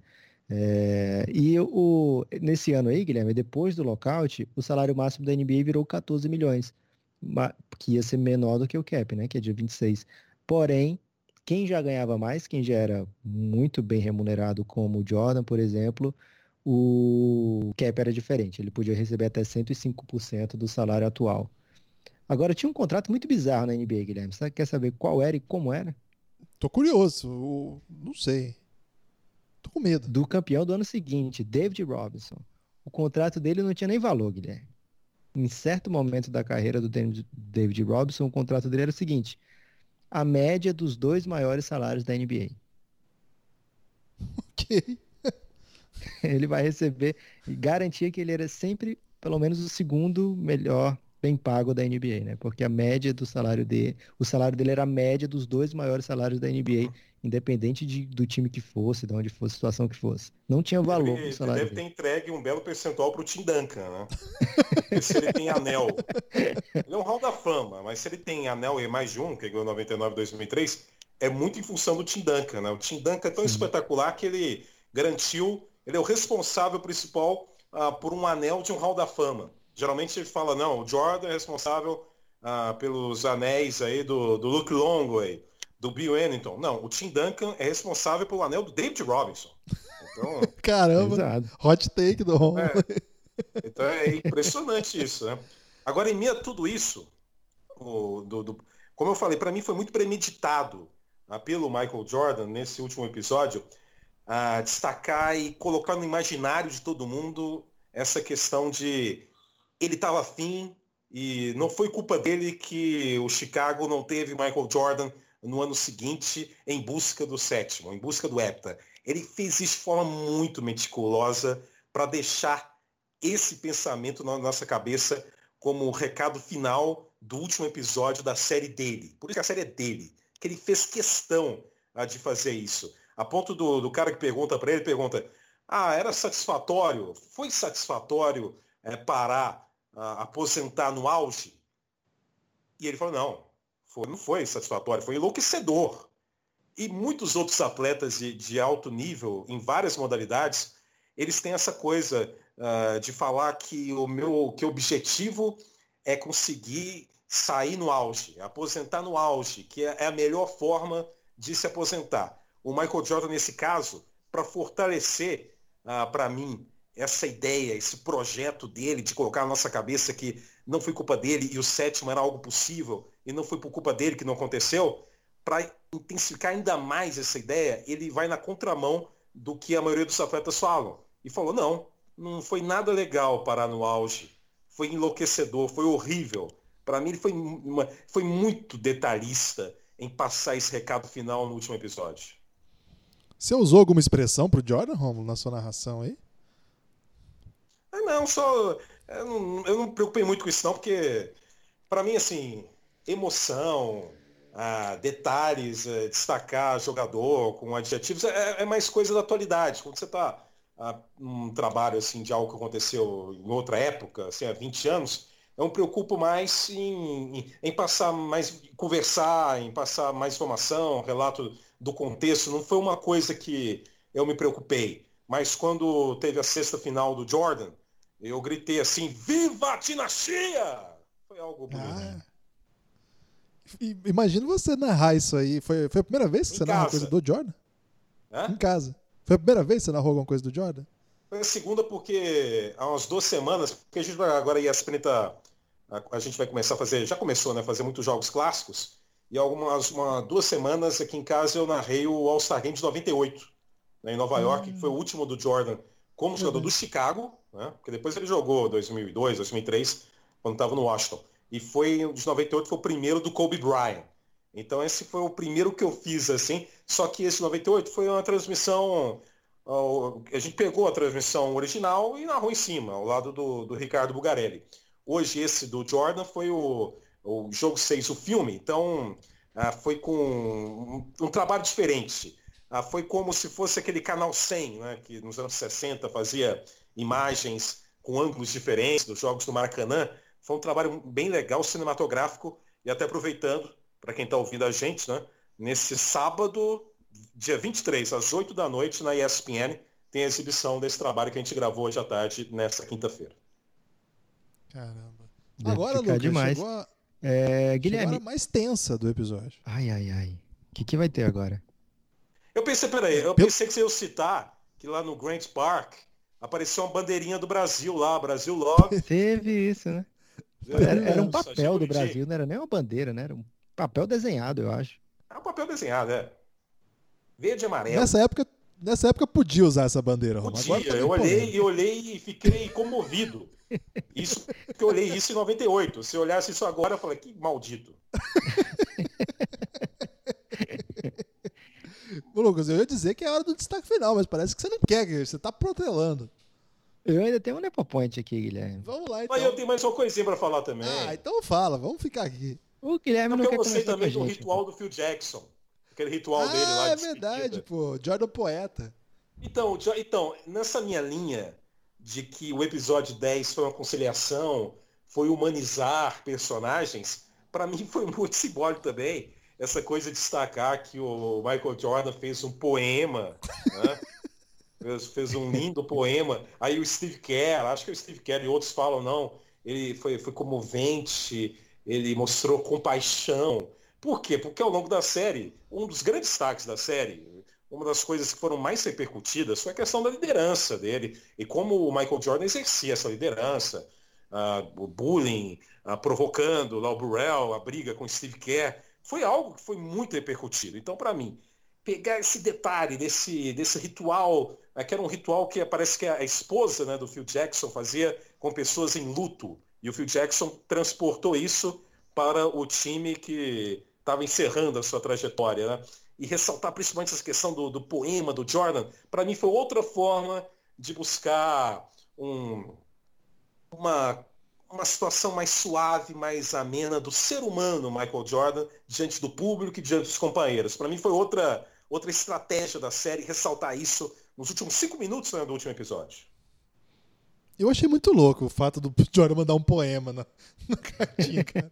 O poema dele, eu fiquei pensando, o poema deve ser assim, Jerry Krause vai pro inferno. Acho que é rosas são vermelhas, violetas, azul. Quero que o Burrell vá tomar um suco. Pode ser algo nesse sentido aí, que ele tinha um carinho especial pelo Scott Burrell. É, a Guilherme, sorte dele é que queimaram, né, Lucas? Porque não- ninguém vai ver esse poema do Jordan. O Nepoponte aqui, Guilherme, bateu uma certa tristeza quando vai todo mundo lá para aquela parada, né? O, o americano tem um nome meio trouxa aí para comemoração, chamar de parada, não faz muito sentido, mas para a cidade, então faz sentido sim. É, eles vão para a parada lá e tem taça para todo mundo, cara. Que absurdo aquilo ali. Vai entrando, aí o Jordan tem uma taça, o Pippen tem uma taça, o Phil Jackson entra com uma taça, o Dennis Rodman com uma taça. Até, até a Jules Rimet apareceu lá. Né? Vamos dividir isso aí, gente. Tem time precisando.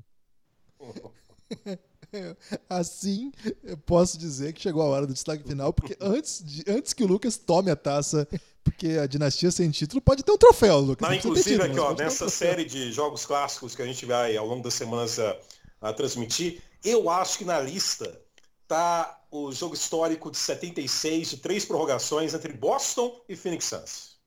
Quem ganhou, Ron? Adivinha. Não tem nenhum que o Suns ganha nos jogos clássicos, não, Ron? Não, acho que não, viu? Acho que cortaram. Ia fazer um do, do Phoenix contra Seattle em 93, mas eu acho que acabou caindo na lista. Caramba, cara. Aí, Convence essa pessoa. perseguição contra o Suns. É, isso aí tá errado. Tem que ir para jogo bom. Destaque final. Tipo a estreia do Luca Doncic, Phoenix Suns e Dallas a gente ganhou, Guilherme. Isso aí não aparece na Globo. É, Verdade. destaque final tem que ser o fato desses dois últimos episódios terem sido terminados recentemente, né? Já tinha repercussão, já tinha gente falando muito sobre a série e encaixaram ali por 40 segundos familiares do Jordan, né? Numa série que é, é para contar as entranhas de Michael Jordan, acho que ficou meio em aberto, né? Essa parte aí da, da, da figura da, da família, do, do Jordan família. E isso me puxa para um, um, o meu destaque final de verdade, Guilherme, que é o seguinte. É, No memorial do Kobe, a gente viu o Jordan falando de uma maneira muito aberta, né? Acho que é o discurso que eu mais gosto do Jordan, bem diferente, por exemplo, do discurso dele no, no Hall da Fama, que eu, eu acho muito baixo para a figura do Michael Jordan. Não que seja um discurso ruim, mas assim, para o tamanho do Jordan, eu esperava bem mais, né? É, então, fiquei muito até comovido com o discurso dele no Memorial do Kobe, é, até por ele falar coisas que a gente não esperava, né? A gente não conhecia, não, eles nenhum dos dois divulgava essa relação Jordan Kobe, né? Que ia além do, do desse companheirismo de profissão, que além desse do fato de serem dois dos maiores jogadores da história da NBA, é, um chamando o outro de irmão, né? Ele chamava, chamou o Kobe de little brother no discurso dele, e aí no episódio o Kobe no, no Last Dance, o Kobe chamando o Jordan de Big Brother, né? É, então foi se não tiver, se não tivesse acontecido o desastre do Kobe, a gente ia ser pego meio de surpresa nesse Last Dance, né? Quando o Kobe viesse dizendo isso, porque era algo inédito para todo mundo, essa relação deles, né? Então teve esse discurso do, do Jordan que meio que preparou para o Last Dance é, trazer essa relação mais uma vez, né? É, e é um, uma história que poderia até ter sido um pouco mais aproveitada. Lógico que não sabemos o tamanho do material que foi gravado com Kobe, se ainda tinha expectativa de gravarem mais, mas de maneira geral, assim, de destaque final, não do episódio 10, mas de maneira geral da série, acho que faltou um pouco do NBA um pouco mais atual, falando do Jordan, né? Porque a gente tem muitos minutos de pessoas da época do Jordan, alguns predecessores, alguns, algumas pessoas que assistiam já naquela época, mas talvez tenha faltado esse lado do, do Jordan para a próxima geração, né? O que, que eles viram, o que que o, o, tanto do impacto, né, que causou, porque a gente sabe o impacto que causou na, no mundo da NBA, mas para o jogador, normalmente eles falam com tanta deferência, né, com tanta admiração da figura do Michael Jordan, a gente teve o Kobe por alguns segundinhos, mas senti um pouco de falta. Poderia ter tido, por exemplo, os minutos do Bill Wellington, Guilherme, que ele não conquistava nem na quadra, poderiam ter sido cortados pela metade aí e sido entregue, sei lá, Paul Pierce, a Dwayne Wade, que, LeBron. Que é, é, que é, mas nunca aconteceria isso aí do LeBron. É, mas o Wade é de Chicago, né? Nasceu em Chicago. Poderia ter, ter alguns personagens assim poderiam ter sido chamados. O LeBron fala do, do documentário lá no Uninterrupted, né, que passa na ESPN também, fala com muita admiração também, né, que é, tem, tem material já do LeBron falando do Last Dance, que é bem legal também de, de é. acompanhar, é. de, de ver. Mas, Podia falar do ó... Shaq, por exemplo, podia ter falado mais. É, né, o Shaq... Foi um confronto direto. O Shaq recentemente até enalteceu o Utah, porque teve gente que falou bobagem falando que o Utah ah, talvez era um grande time, que é uma bobagem, era um grande time e que inclusive varreu os Lakers do, do Shaq em 98, um 4x0 na final de conferência. Ele citou como aquele time era sensacional. Eu, eu concordo com você, Lucas. Eu acho que alguns caras, não só o Shaq já aposentou, mas outros caras da atividade poderiam também ter, ter falado algo mais. E também essa questão da família, né? Talvez também não. A, a ex-esposa, né? A Juanita também, por exemplo, em nenhum momento apareceu só em fotos rápidas. Poderia ter tido algo também nesse sentido. É, verdade mesmo. Rômulo, chegou a hora de você dar seu destaque final. E a, e a, gente já ficou com medo de que a última vez que eu te dei destaque final, você falou assim: tchau. Então agora você tem que falar alguma coisa no destaque final. Obrigado. meu destaque final. Meu destaque final. Não, bom, eu vou, porque eu anotei uma coisinha aqui, que depois de tudo que eu cansei é um de poema. falar hoje aqui, o Guilherme não, tá não, tolhendo você, Romulo. Eu, eu sinto que você tem muita coisa para falar, Romulo. Ele pode ir embora, a gente fica aqui. Pode, pode ficar à vontade. Ele tá com pressa? Qual Acho que sim. Guilherme? Gente, deve estar tá com incontinência. Não, não tô com tá pressa. Hoje é o último... Sabe, toda série, o último capítulo da série, pelo menos, do, do último episódio, é um pouquinho maior. não, vamos embora. Aqui. Vai acabar, vai acabar. Não, eu vou ficar aqui até amanhã agora. Não, não, também não. Eu também não cansei. Hoje eu narrei muito esses negócios velho aí. Tô, tô cansado. Tá Mas é... é muito bom. é, o jogo de eu narrei o. É, fiquei contando história do jogo de 70, dos Knicks ganhando dos Lakers, jogo 7 no Garden, 8 de maio. Aí o Guilherme chora. 1970, pô, o ano que meus pais casaram, em janeiro de 70. Então tinham só cinco meses de casado. Coisa... Mas, é, mas não falei isso não, não fiquei citando o casamento dos meus pais no negócio não. Eu estudei e falei mas no contexto da NBA. É, então, eu falei muito dessa questão da, do, do, da série tentar, de forma escancarada, conciliar uh, personagens, histórias, amenizar histórias, mas no final, uh, e também no início, né, eu elogiei essa questão do, da série fazer jornalismo, porque eu até essa semana eu citei que para mim, apesar, é claro, foi uma série aprovada pelo Michael Jordan, autorizada pelo Michael Jordan, mas teve jornalismo diferente, por exemplo, uh, do Pelé Eterno. Palavras Pelé duras, Eterno, palavras duras. É, mas foi um, um documentário que teve como grande virtude buscar imagens raras, talvez até inéditas, de gols. Essa é a grande virtude do, do, do Pelé Eterno, essa coisa de arquivo, arquivo. Mas quanto a jornalismo, a falar de temas delicados da trajetória do Pelé, de intrigas, uma coisa uh, mais imparcial, isso não teve, não tem, não tem nada. O, o Pelé Eterno foi um momento apenas de exaltação da trajetória do Pelé, não teve jornalismo. Não é que eu queria que o Pelé Eterno tivesse virado um programa da Márcia Goldschmidt, um programa da Sônia Abrão, escancarar tudo. Não, não é isso. Mas um pouco mais de jornalismo podia ter tido. Não teve, tudo bem. Mas no final do The Last Dance, para completar e para evidenciar que uh, a série é evidentemente totalmente aprovada pelo, pelo Michael Jordan, no final, o Jordan é colocado né, num, num, num patamar de um, um, profeta messiânico. Gostou? Uma expressão forte para vocês. Boa, foi boa. Porque no final de tudo, porque o Lucas falou, ok, e eu concordo. No último episódio, ah, ficou tudo centralizado no que aconteceu nas finais de 98.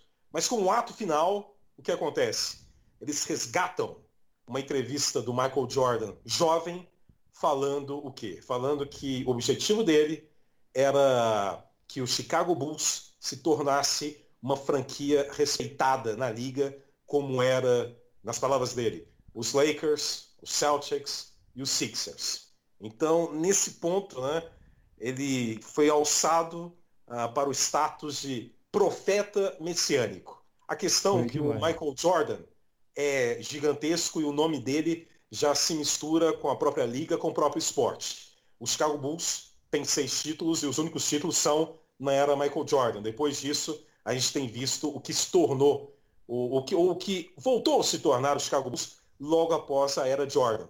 Mas para mim, esse momento em que é destacada essa, essa frase profética do Jordan é o momento em que o The Last Dance se encerra exaltando da forma mais intensa possível o cara que é, de forma indiscutível, o maior jogador de basquete da história. Gostei, hein? Foi bonito isso aí. Fiquei muito emocionado. Queria agradecer ao Rômulo mais uma vez por estar aqui com a gente. E não só por estar aqui com a gente, mas por tudo que ele faz pela gente. Não tenho palavras, mas estou dizendo várias delas para agradecer toda a força que você dá para a gente, divulgando o Café Belgrado. As pessoas sabem o quanto que o Romulo dá essa força pra gente. Sem ele, certamente as coisas seriam bem mais difíceis. Então, Rômulo, de coração mesmo, você é o nosso padrinho. Fica aí com essa responsabilidade. Godfather. E... Godfather. Podia terminar e, com uma musiquinha, hein? Na edição, colocar a musiquinha do Godfather, hein? Vai ter musiquinha, mas não é do Godfather. Mas vai ter música boa, Romulo. Fica tranquilo. Mas eu que agradeço. Foi um prazer, acompanho vocês sempre aí. E fiquei muito feliz de ter a oportunidade de voltar e ainda falar mais um pouco e vou, e vou seguir acompanhando. Vocês falaram que vai ter convidado, sei lá, pode ter um convidado estrangeiro para falar ainda mais e pode ter certeza que vai ter minha audiência. O Café Belgrado mora de pantufas no meu coração. Caramba, agradecer demais ao Romulo, a todo mundo que ficou com a gente ao longo dessa jornada, todo mundo que apareceu aqui nos podcasts. Foram mais de 10 convidados, né? Porque teve dois episódios que foram duplas que fizeram com a gente. Então, agradecer a todo mundo. Quem não ouviu ainda, volte aí aos podcasts. Você viu que eu não arrisquei, Lucas, porque eu fiquei com medo de esquecer alguém. A cabeça não tá muito boa, não. Vai que eu esqueça, seria uma injustiça tremenda, né?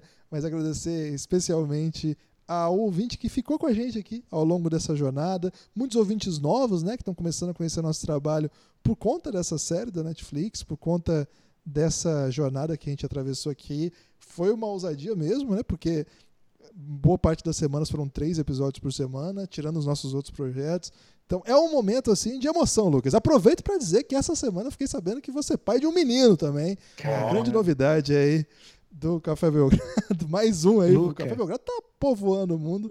Já Não tem o nome? Já Luca. tem nome? Luca, Vai, vai ser Francisco. Já foi decidido. Francisco já. Luca.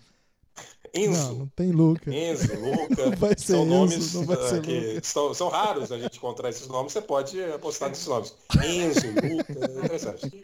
Eu tive Se fosse menina. Se fosse menina era Valentina, que é um nome também que estão usando pouco aí ultimamente. Tá bombando esses nomes aí. Eu tive uma conversa Mas é. recente com a minha esposa, Guilherme. Caso a gente tivesse um menino, a chance é boa de ser Luca. Só que ela falou, não, mas não pode ser Luca porque eu gosto de nome composto. E aí minha sugestão foi Luca Doncic e ela não topou. Mas, é, não, ainda bem que não tem, Rômulo, não tem perigo. o Lucas tentou convencer a minha mulher a chamar meu filho de Luca. Luca. Ia ser bom Luca pro Doncic, nosso pode ser projeto, Luca Guilherme. também. Luca Toni também é um nome composto. Luca Tony era um centroavante muito caneleiro, Romulo. Isso Ah, fazer ferrava. gol, vai fazer gol. Fazia. Da Fiorentina, né, Sim, pô? sim. Paga bem, Nesse clima aqui, Futebol paga bem. esse clima fa- Até caneleiro. paga bem. É verdade. Nesse clima amistoso e familiar a gente encerra. Mas depois da vinheta, tem um spoilerzinho do que vem por aí. Até já. Forte abraço. Quer dizer, até a próxima. Forte abraço.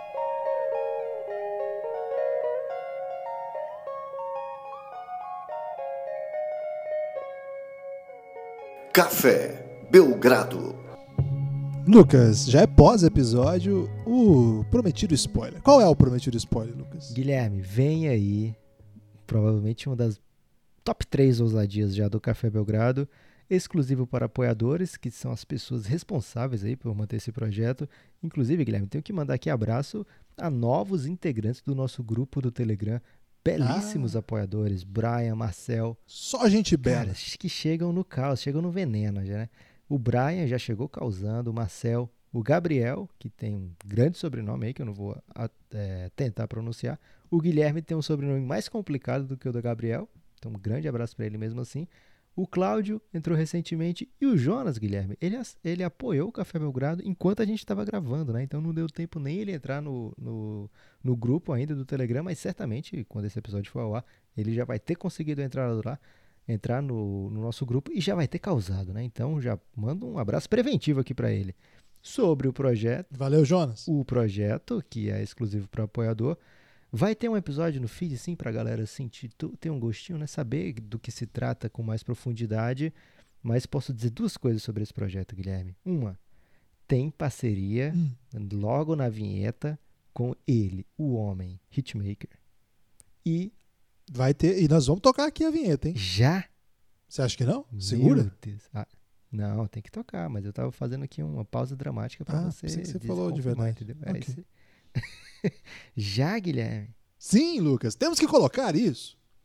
Caramba. E a segunda coisa que eu ia dizer é que es- essa série, que tem um número muito belo de episódios, que eu não vou nem revelar aqui também, é sobre o seu segundo Luca favorito do mundo, Guilherme. Que o primeiro é o que tá vindo aí daqui a alguns meses. Não, não vai- meu filho não vai chamar Luca, embora seja um belo nome. Sim, vamos lançar no início de junho a série Next Dance. Sim, o Café Belgrado vai fazer uma série exclusiva para apoiadores sobre Luca Doncic. Uma sé- minissérie ou uma série, Lucas? Como que a gente vai chamar isso? Não dá pra chamar de minissérie uma ousadia desse tamanho, Guilherme. Então a gente pode chamar de uma grande doideira. uma grande doideira com sete episódios sobre Luca Doncic. Isso mesmo, sete episódios. Gente, mas o Lucas tem. O Luca tem. Eu quase chamei o Luca de, o Luca de Lucas. Gente, mas o Luca Doncic tem apenas duas temporadas na NBA, na verdade, uma e nem completou a segunda e vai ter sete episódios? Sim, porque aqui é Café Belgrado. E aqui a Next Dance é sobre Luca Doncic. O primeiro episódio no feed, como de costume, em todos os nossos projetos para apoiadores e todos os demais exclusivo para quem faz com que a gente consiga, consi- é, consiga continuar tocando esse projeto aqui. É uma homenagem que a gente faz a todo mundo que gosta tanto desse jogador. A gente vai adorar fazer isso. Vai ser demais, hein? No começo de junho vem aí Next Dance. Cara, Só vou soltar a vinheta, Lucas.